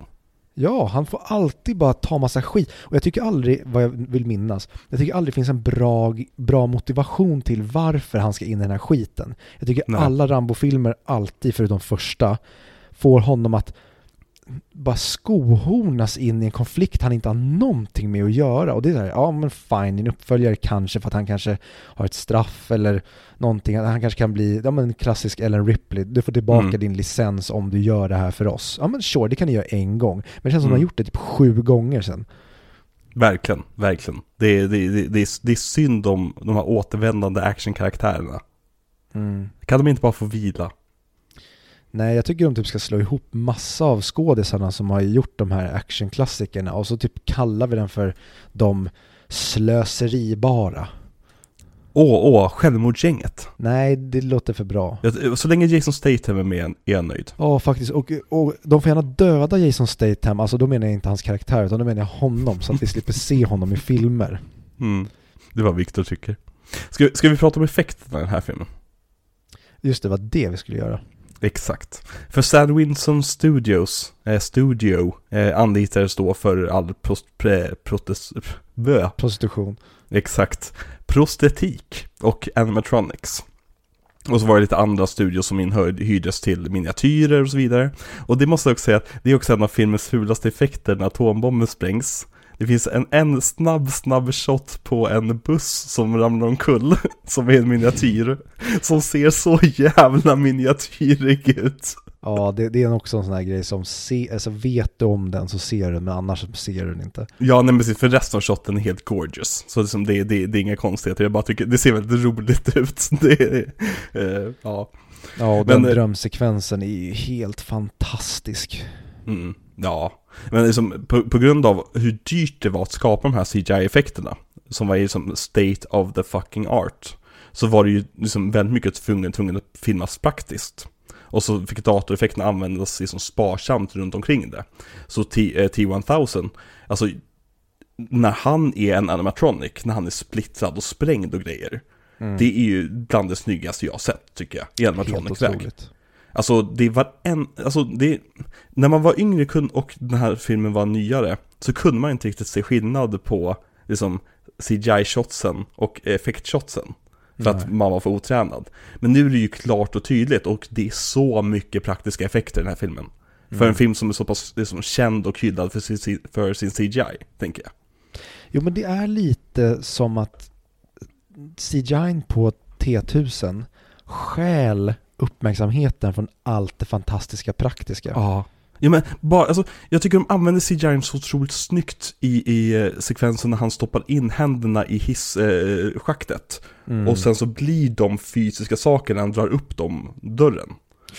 Liksom, det, det är så du ska du ska, de sämsta CGI-shotsen är ju såklart när han liksom återskapar sig själv. När han, Ja. är, liksom en, när han liksom är den här metallpojken. Eller när liksom eh, kulhålen ska sugas ihop. Kulhålseffekten, den är verkligen hit and miss. Ibland är Mm. den skitsnygg och ibland ser den för jävlig ut. Men den typ fulaste shotten i hela filmen, det är ju när han kommer ut som den genomskinliga silverpojken när lastbilen har sprängts. Mm. Den ser för jävlig ut. Ja, nej men det är... Men annars, annars tycker jag att det är väldigt, väldigt snygg CGI i den här filmen också. Alltså ta till exempel scenen när T-1000 dör och den som den shufflar genom olika ansiktena. Det är ju för att de har ju, James Cameron tvingade alla personer som hade varit ett ansikte att vara med i scenen och bada i poolen så att säga. Och ta, liksom, stå där och vifta med armarna. Och sen gjorde de bara en, som en, en så kallad enkel, med citationstecken, morf-effekt mellan de, de olika skådespelarna. Ja, det är så jävla snyggt. Jag älskar den delen och hur han dör. Det blir, vad heter den? Priore Incentatem i Harry Ja. Potter. Det här att vi får se alla som han har dödat. Mm. Det, Ja, det det makes blir- no sense, men det är så jävla snyggt. Det blir som en bikt för skurken, Ja, nästan. Eh, och också, jag gillar också tanken på att han försöker testa sig igenom alla olika varianter för att se om någon av de här kan överleva det. mm. Alltså så här, jag, jag testar vad fan som helst nu, så är, är, är det säkerhetsvakten? Det kanske är han som kan, kommer överleva det här. ja en av Ja. filmens bästa killar. Men har du någon annan effekt i filmen? För den här är väldigt effekt-heavy, den här filmen. Eh, har du någon annan effekt som du tycker är extra speciell? Du snackar om Sarahs dröm. Den är ju helt jävla otrolig. Ja, När hon sprängs och bara blåser bort som brända löv liksom. mm, när de har de här bara dockorna som brinner och är som kol. Så- Ja, det är så jävla gorgeous. Ja men hur han lyckas få, jag var inne på det tidigare också, men hur han lyckas få elden att verka ursinnig. Mm. Det, det, jag förstår inte, det måste vara sån jävla kraft i de här miniatyr, alltså, eh, alltså sätten, alltså miniatyrsätten de använder sig av. Mm. Tänk om de hade gjort all eld i den här filmen, eller den lilla, det är inte mer mycket eld, men den elden som, eller jo det är mycket eld, men Mm. den ändå sparsamma elden som det typ är, men framförallt de här där elden frontar, jag tänker på atombombsscenen och Mm. även introt. Tänk om de haft CGI-eld, då hade det här fallerat. Men det är, alltså, CGI är det fulaste som finns. det är det fula som finns och riktig eld är bland det häftigaste som finns. Ja. Det spelar Det är ingen något roll som inte vi... går att återskapa. Nej, och det, det spelar ingen roll, alltså eld är typ det häftigaste som finns. Vi, det är magi. Ja, nej men vi dras ju till det. Det är som, det är, Mm. vi, det är som att det finns en ge- genetisk kodning i oss som gör så att vi dras till eld. Mm. Och på tal om eld, eh, när jag spelade in de här framtidsscenerna i början på filmen. Allt bråte som ligger där, eh, det är som så här brända cyklar och dockor och grejer. Mm. Det kommer från eh, en brand på Universal Studios. Där de fick använda sig av det som blev över. Jaha, fan coolt. Så- Ja, så det är riktiga brända saker så att säga. Inte för att de inte hade varit riktiga brända i alla fall, men ja, du fattar vad jag menar. Men jag har lite scener som jag vill gå igenom, eh, så här, lite favoritscener från filmen. Gärna. Scenen där de avslöjar twisten egentligen. Det här när Arnold verkligen har en Guns N' Roses kan vi kalla det. När han drar fram ett gevär ur rosförpackningen. Mm. Och liksom get down. Alltså den är så jävla effektfull och perfekt och mästerligt klippt. Jag tycker att den är, där uppar filmen sin, sig en nivå för mig. Ja men och den, den fångade ju oss som barn också, just den. Ja. Det, var, det var någonting som, för det, det är där filmen verkligen säger Hej, här är James Camerons stora feta dase och det är det här ni kommer få se nu i ytterligare en och en halv timme minst. Verkligen. Ja, och, och Ja, alltså man visste ju att han var hjälten, alltså eh, eh, Arnolds karaktär. Men ändå var det fortfarande det här som överraskningsmomentet varje gång. Men när man var liten och såg på film så betydde inte, alltså man blev överraskad ändå. Och man satt ju och hoppades på andra utgångar i filmen också. Mm. Det minns jag ju som typiskt i Sagan om ringen, när vi typ varje gång hoppades på att Gandalf skulle överleva den här gången. Ja. Och så här, det är en film, den kommer inte ändra på sig. Mm. Det är det som är en del av den absolut finaste filmmagin som finns. Det, du har sett en film, du vet precis hur det kommer sluta, eller du, du vet att det här är en Mm. treaktsfilm, vi kommer få se en Hero's Journey här. Men ändå så tror vi att i början så kommer inte hjältens pappa eller kungen eller någonting dö. Mm. Och vi blir lika förvånade varje gång. Vi bryr oss lika mycket varje gång. Och Ja. det är det som är filmmagi. När vi dras in i det här gång på gång. Ja, och samma sak har vi då med en annan scen, jag tänkte typ eh, flytande kvävescenen. När Mm. han går sönder bit för bit för bit, för övrigt en av de häftigaste jävla dockscenerna som någonsin skapats. Ja, den är ju på, det är samma nivå som när Newt blir neddragen i Aliens. Ja, verkligen. Eller, eller Queenen mot eh, Ripleys mechsuit. Mm. Ja, eh, och där satt man också som barn och är som så här, ja men den här gången kanske han stannar. Han kanske k- stay dead här, liksom. Ja, De, de, de slipper, Arnold slipper offra sig själv. men icke. Icke så nicke.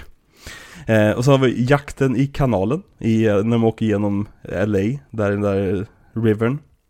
Och det, där har vi nog några av de snyggaste jävla stundsen med, med bilar och, och motorcyklar som jag har sett. Åh. Alltså när han hoppar från bron med en jävla truck. Mm. Alltså, det, och, och, sen, sen, och sen så toppar de det med att de hoppar med motorcykeln direkt efteråt. Och den scenen, jag märkte, de, de uppar, uppar stakesen i den hela tiden, den scenen. Det Mm. händer saker konstant. Det, är som, det, det blir utveckling på utveckling på utveckling på utveckling. Och liksom hur, hur Arnold snurrar sin fucking shotgun och liksom hur han skjuter sönder låsen när han åker in med, med motorcykeln. Alltså den här, det här är typ min favoritsekvens i hela filmen, förutom en till sekvens. Jo men de här, alltså filmen är mycket en jakt, precis som första filmen.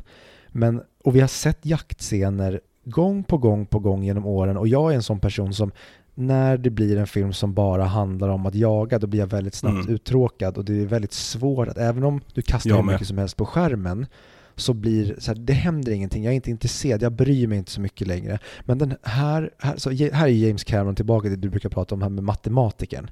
Ja. Så han, han, liksom, han steppar upp, han steppar upp, han steppar upp och han hela tiden ger oss Alltså antingen är det någonting coolt han steppar upp med, rent alltså så här, det är ett badass moment för typ en karaktär. Mm.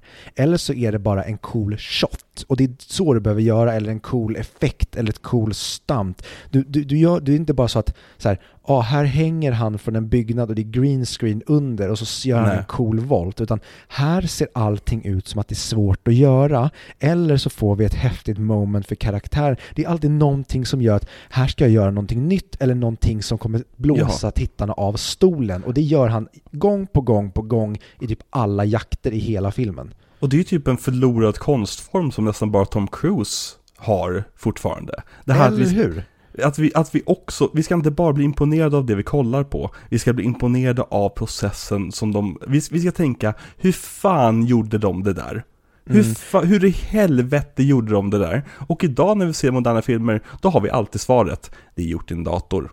Mm. Och det är därför jag älskar Christopher Nolan, för att han, ja. man kollar på Dunkirk, alltså flygplansscenerna är gorgeous och det som jag tyckte var det absolut bästa med Top Gun Maverick det är ju att jag sitter och undrar hur fan har de filmat de här flygplansscenerna? Sen tycker jag det är övrigt ja. synd att filmen i sig är så jävla platt skriven och så. Men den känslan fick jag första Top Gun mer än andra Top Gun. Jaha, okej. Okay. Alltså att jag kände där, hur fan lyckades ni med det här?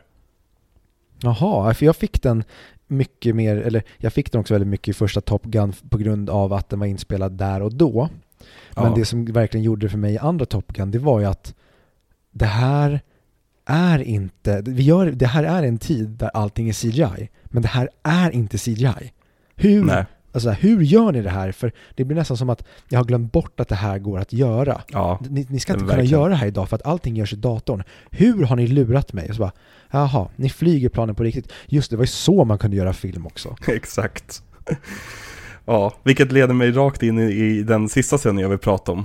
Och det är då hela jävla jaktsekvensen från eh, Skynet, i, vad heter det? Ingen vill jag inte säga, men det heter ju inte. Cyberdyne. Cyberdyne. Från Cyberdyne till stålverket. Alltså, den börjar med att T-1000 hoppar med motorcykeln ut genom fönstret, tar sig in i helikoptern, kastar helikopterpiloten ut. Helikopterpiloten ser man på en wide shot kasta sig ut från helikoptern, landar på marken. Helikoptern flyger därifrån i samma tagning, samma fucking tagning flyger den iväg och den tagningen var typ 10 sekunder. Och sen flyger den där helikoptern efter dem och liksom åker under broar, åker över elledningar, gör grejer som en helikopter aldrig, aldrig ska göra. Tills den till slut kraschar rakt in i baken på bilen de håller på och kör. Så att de måste stanna och hitta nya bilar. Så de, och då åker de iväg, ena åker iväg i en pickup och Terminator följer efter i en stor jävla lastbil fylld med flytande kväve i den, i nästa del av, av, av, jakten så hoppar Arnolds Terminator ut på, bak på pickupen, skjuter mot, mot eh, lastbilen och inser att det här kommer inte funka, jag måste hoppa över. Stuntmannen hoppar över i full hastighet över på lastbilens, som, eh, så här, förhud, vad heter det? Eh, Fören? På fören på lastbilen och bara pepprar in med k-pisten rakt in i kabinen. Och alltså, jag satt och bara, det här är, vad, den, och, aha, den här tar aldrig slut. Det är bara, återigen, det är bara uppar och uppar och uppar, uppar, uppar. Alltså det är nog, det är nog min favorit actionsekvens i filmhistorien. Alltså jag har aldrig varit med om maken. Nej, den är helt jävla... Den, den, den är otrolig, alltså man använder ordet otrolig eller unbelievable ibland, ja. men den är, den, det, det ska inte gå att göra det här. Nej men alltså, och det är, det är en sån här sekvens som när jag var yngre då, då tänkte jag knappt på den. För den var så matter of fact. Mm. Och då var, då var ju slutet häftigare med som stålverket och liksom alla effekter och häftiga, häftiga grejer. Men nu känner jag bara så här, för fan stuntmännen, vilka jävla hjältar. Mm. Ja men de är verkligen, det är otroligt vad de är kapabla till. Ja. Har, har du någon äh, scen du vill prata om? Nej, Eller har vi alltså, gått igenom dem? Det, det finns så jäkla många i den här filmen och det är nästan så att scenerna, det blir aldrig det blir aldrig en icke-memorable scen. Jag sa det att man, man kanske narrativmässigt kunde man slå ihop vissa delar, men han gör så mycket med alla delar hela tiden. Men jag tycker om så mycket, bara på slutet, fighten mellan Arnold och Robert Patricks karaktär när de liksom pucklar på varandra och han tar den här stora grejen och bara manglar hans ja. skalle. Det, det, är på riktigt, det känns tungt och hur Arnolds ansikte skalas av eh, och även när eh, T-1000 bara kör sitt finger genom Sarah Connors axel. Ja men alltså, oh. bara sminkningen på Arnolds ansikte under hela sista akten. Ja, Vad fan är, är det? Amazing. Det, det är ju verkligen, det är så bra sminkning som det kan bli. Mm. Alltså utan att behöva gräva sig in i hans skalle liksom. Ja, verkligen. Men ska vi lämna scener och effekter och gå lite på mottagandet av den här filmen då? Ja. Ja, för marknadsföringen av den här filmen, den riktade sig främst mot tonåringar och barn. Vilket är lite märkligt för den här är ju R-rated.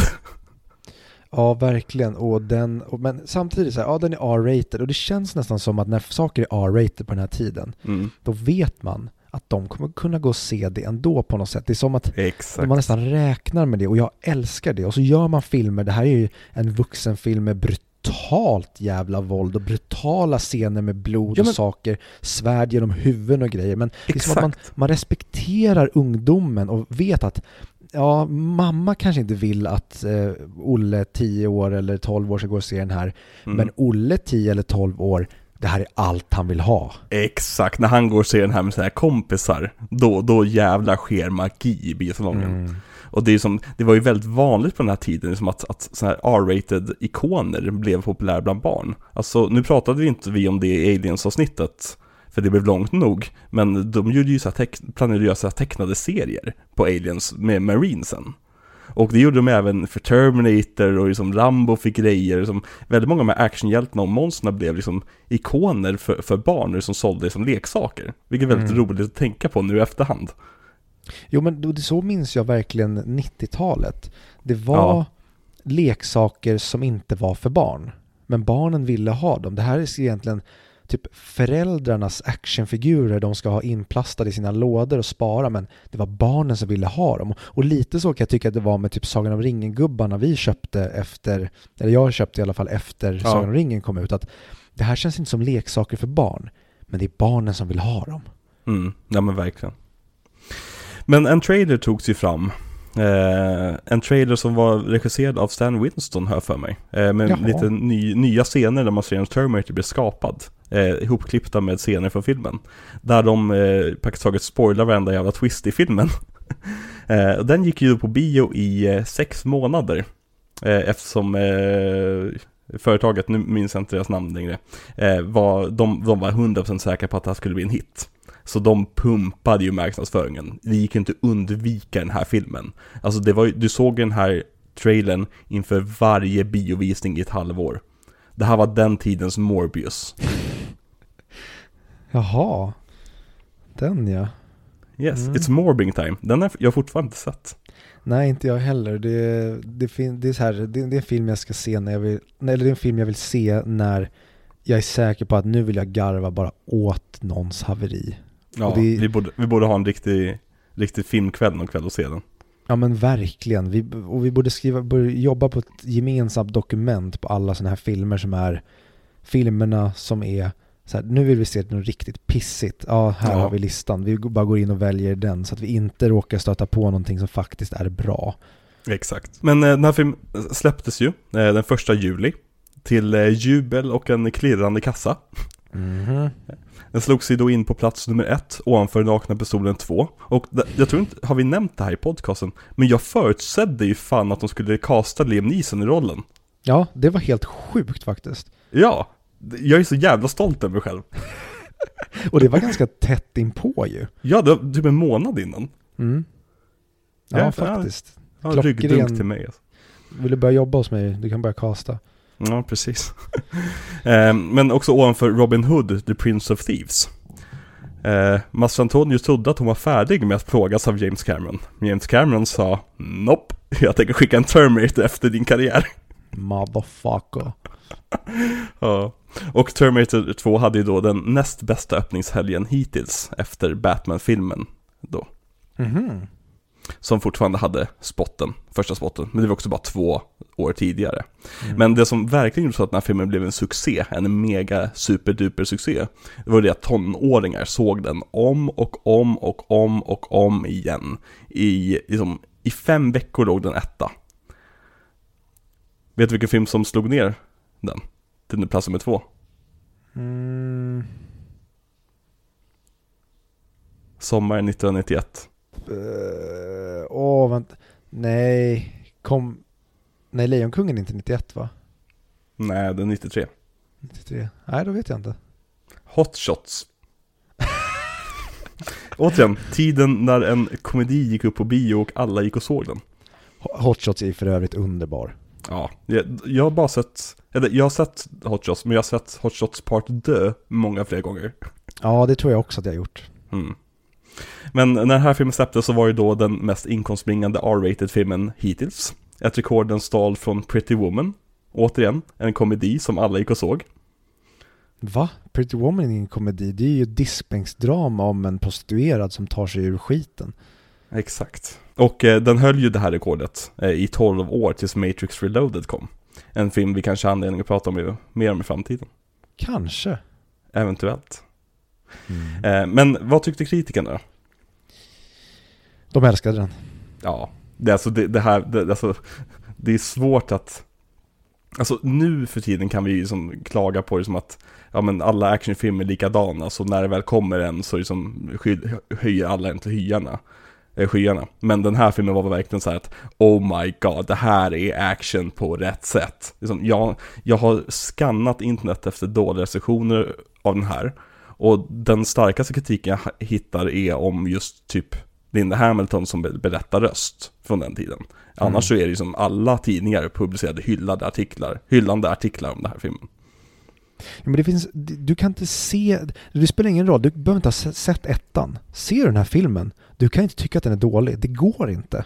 Alltså alla har ju olika smak som sagt, men eh, alltså jag, jag eh, har du inte kul med den här filmen så vet jag inte riktigt vad det är som roar dig i livet. Nej, jag, jag kan inte se en enda människa säga att så här, det här var en dålig film. Fine om någon säger att ja, men det här var inte min kopp te eller det, det här var inte det bästa jag hade sett, men den här filmens lägsta nivå är så jävla hög. Alltså den, den, det är så, den är så enkel för de som bara vill ha något enkelt. Och den är så jävla djup och den har en enorm jävla världsbyggande magi som typ få filmer har för de Mhm. som är, vill nörda ner sig. Precis som Don't Worry Darling. Exakt den filmen jag tänkte på. Mm. Eh, och den här filmen, den formade ju praktiskt taget ett helt decennium av eh, actionfilmer. Mm. Alltså det här är ju alla actionfilmers urtext ända fram till MCU. För det händer ju, alltså typ en gång per generation, så kommer en sån här actionfilm som definierar alla andra filmer. Och för vår generation så var det, vi var precis efter det blev definierat av Terminator 2. Och sen Mm. fick vi uppleva det när Iron Man och Avengers kom och definierade om det. Och det är väl dags snart igen att ha en till som definierar om alltihopa. Ja, jag har hört att James Gunn har tagit över DC. Ja men jag tror, jag tror att superhjältar, det kommer att säga det, det, det är det Henry Ford-grejen att, uh, liksom, I want a faster horse Jag tänker att DC kommer vara nästa sak som tar över Mm, nej, jag tror verkligen inte det. det jag, jag ser verkligen fram emot vad det är som kommer ta oss på sängen. Mm, verkligen, vi gillar att bli tagna på sängen Jättegärna. Ja, och eh, jag har lite av eh, en teori om den här filmen Jaså? Det vilar en förbannelse över den här filmen På vilket sätt då? Jo, för att alla som var med i den här filmen fick sina karriärer förstörda på ett sätt, eller ett eller annat sätt. Förutom en man som lyckades kämpa sig ur den Och det vet jag förbannelsen. vem det är. Men för Dean Norris. Dean Norris? Han spelar ju SWAT-ledaren som går fram till Miles när han håller i bomben. Gör han? Jaha. Nej, det såg Jo. jag inte. Så han har ju lines i filmen, vilket är kul. Ja, bra checkar för honom. Alltså att få royalty-checkar från Terminator 2 är nog rätt kul. Ja. Alltså, ja. Eh, men så här, Arnold. Där har vi hans sista riktigt stora hit. Som vi var inne på förut. Eh, trots att han nu blev den bäst betalda och mest efterfrågade skådespelaren i världen. Så som gick hans karriär stå. Till, till den graden att han beslutade sig för att göra något roligare. Det vill säga skriva på papper hela dagen. Mm. Furlong, han gick ju samma väg som alla andra barnskådespelare. Och hans enda stora grej var ju American History X praktiskt taget. Mm. Patrick blev överexponerad och han försökte undvika den här typecastingen. Men han blev ändå castad som kall polis i typ resten av sin karriär. Och fick göra cameo som T-1000 i Wayne's World och Last Action Hero och så vidare. Och sen så var han med i olika tv-serier. Linda Hamilton, ja vi vet ju alla vad som hände med hennes karriär, det vill säga att det inte blev någonting av det. Adam Greenberg, fotografen, hans sista filmer var Snakes on a Plane och Santa Claus 2. Mm. James Cameron däremot fick ett femårskontrakt med Fox där han fick 500 miljoner dollar för att producera 12 filmer. James Cameron stal alla andra personers själ. Han är är. Monstarsen i Space Jam. Precis. James Cameron är den största skurken i Hollywoods historia. Och det kan du citera mig på. I will. Den blev ju nominerad också lite, lite priser på Oscarsgalan. Eh, den vann Sound Editing, Makeup och Visual Effects. Vilket är rätt väntat och värdigt. Eh, men den var också nominerad i foto och klippning. Och där tycker jag att det är synd att den förlorade mot JFK. Eh, för att fotot är briljant i den här filmen tycker jag. Ja, alltså det här blåa ljuset som är Ja. filmen igenom är amazing. Och det får, för att hade det inte varit så blått ljus som det är, då hade många bilscenerna kunnat se väldigt fula ut. För där ha- har, Mm. Eh, först när jag sett den som liten, då tänkte jag att de åker bil på riktigt, men nu såg jag verkligen att jävlar. Ja, den greenscreenen är, eller back pro- projection är det ju i den scenen, är ju bedrövlig. Det är en av de sämsta jag sett i en stor Hollywoodfilm. Men det, den funkar verkligen, den, de gömmer den jättebra på grund av det här blåa ljuset. För hade de haft ett mindre nattligt ljus där så hade det sett ännu värre ut. På den versionen jag såg, eh, den här spe- spe- äh, special edition, så var det som att de hade försökt restaurera vissa scener. Så att ljussättningen och färgskalan hoppade mellan två olika, typ i första delen av filmen. Eh, Det kan jag de- tänka mig. För jag såg eh, nu på YouTube, då såg jag när de hade remasterat eh, bikerbar-scenen. mm, exakt. Och jag tyckte den var så jäkla gorgeous nu när jag såg den, att den just var fotad med film. Mm. Men när jag såg den på YouTube och restaurerade så bara aj, aj, aj, aj, aj, det här vill jag inte se. Ja, och det, det, är sam- alltså, det känns som att många scener har de försökt lägga på det här blåa filtret. Men i och med att de lägger på det 30 år senare, eller 20 år senare, så är det verkligen som en, en effekt på filmen. Och det Mm. blir så jävla dåligt, så jag satt lite grann, jag var lite orolig när jag satt och kollade på den här. Alltså, kommer det här vara genom hela filmen? Men det stabiliserar sig typ vid psyksjuk, psyksjukhuset. Ja, okej. Ja. Eh, för övrigt, har du sett, eh, de gjorde ju en som hette typ T2 Battle Through Time, eller vad den heter. Den Mm. finns på YouTube att se. Nej, jag har inte sett den. Och det, den videon jag hittade var verkligen, i och med att det är 3D, så går det Mm. knappt att se vad som händer. Ja, nej jag, jag tror det är den jag har sett på YouTube. Den Mm. såg jag ju när jag skulle prata om den i 100 mick och det var så här. Ah, jag förstår precis vilken tid det här är, men den borde aldrig ha sett dagens ljus. Nej, verkligen. Eh, däremot så, jag har en liten teori om att det var den filmen som introducerade James Cameron för 3D. Mm. Mycket Vilket borde vara ett brott.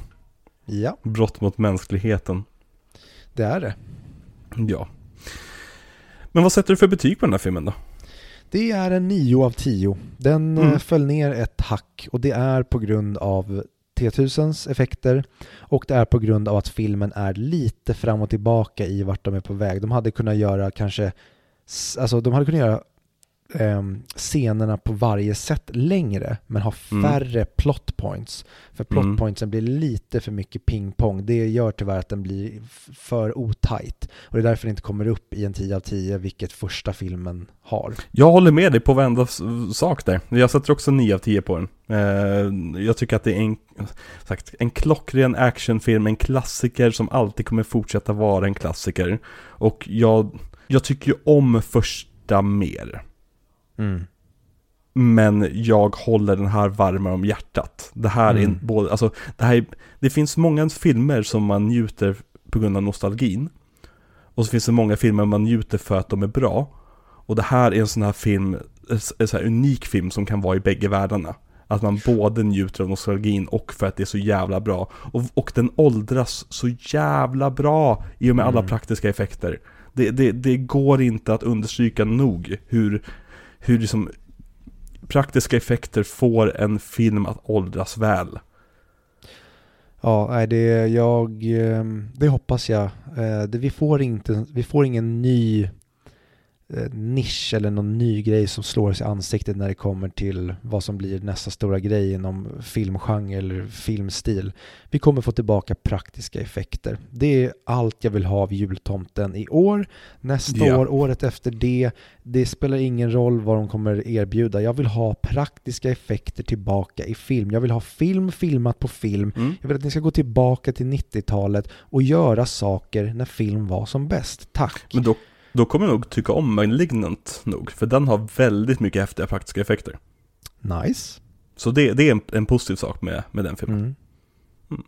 Okej, Eh, man får syssla mm. med dataeffekter om man heter Denis Villeneuve, för han vet Eller Christopher man- Nolan. Eller Christopher Nolan. De vet precis. för Eller David också- Fincher. Eller David Fincher. Okej, om, om du är en av de bästa filmskaparna i världen, då är det okej. Men ni som inte är det, håller till praktiska effekter, för det kommer rädda så mycket av er mediokritet. Jag tycker Tommy Wiseau borde använda mer CGI. Ja, han är den enda som faktiskt får använda mer CGI av de som, ja, i och för sig han är också en av de bästa i världen. Ja. Men okej, vad har du för MVP i den här filmen? Ja, det är Edward Furlong. Han, hade inte han funkat hade den här filmen fallit som en pannkaka, men han är otrolig. Ja, och det är också, om du fattar vad jag menar, här, han skulle ju kunna varit en, en, en svag punkt för dig när det kommer till negativa saker. Om det hade varit kalibrerat lite annorlunda. Mhm. Så det är kul att han blir MVP, just för att han är kalibrerad på rätt sätt för dig. Ja, han är otroligt regisserad. Alltså det är, Mm. Han är fantastisk och det känns verkligen som att Arnold och Edward, de, han, han verkligen litar på Arnold och Arnold på Mm. grund av att han verkar vara den här helylle människan får Edward att känna sig så jäkla lugn och trygg. Mm. Jag skulle säga att min MVP är nog antingen Joe Morton eller Linda Mhm. Hamilton. Jag ger till Joe Morton, jag kommer inte få chans att ge till en annan svart skådespelare på, på lång tid sedan.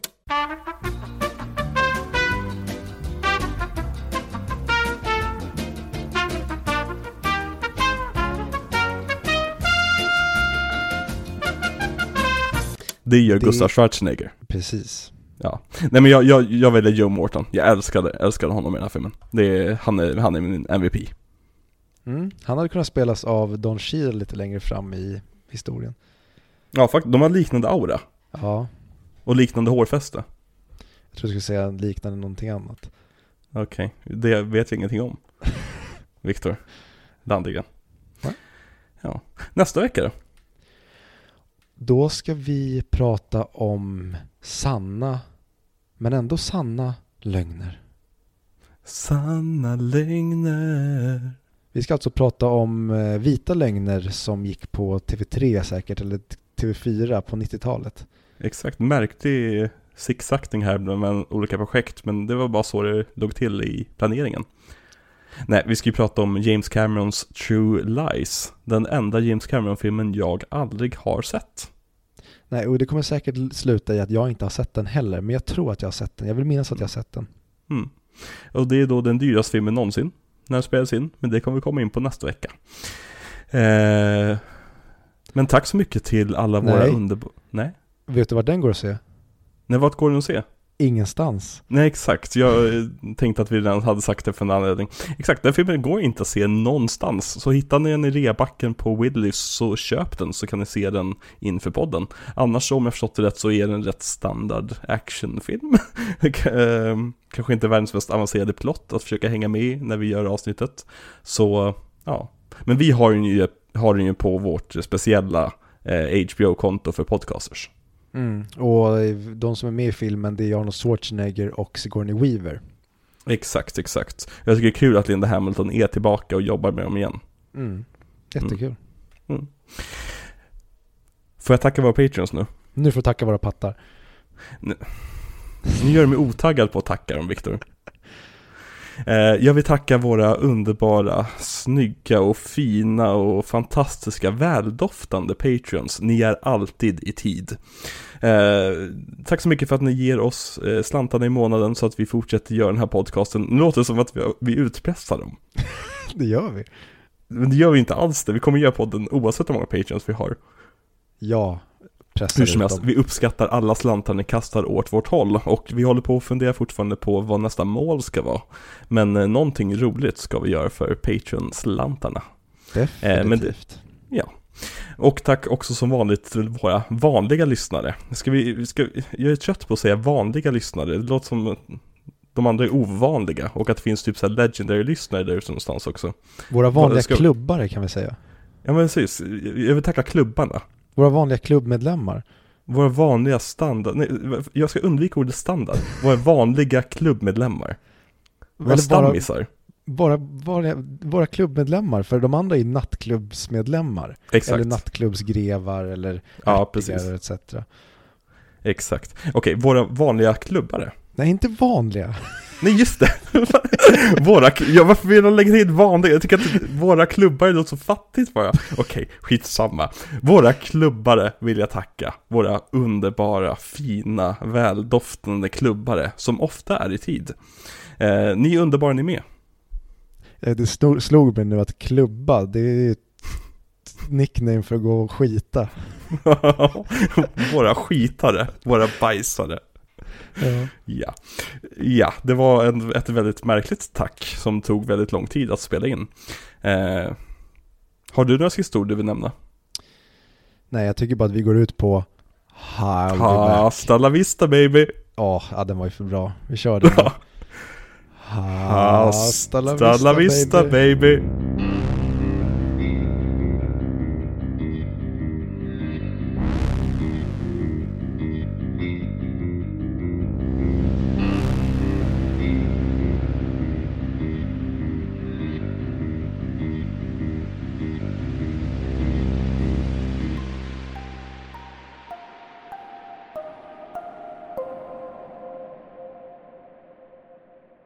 Smang.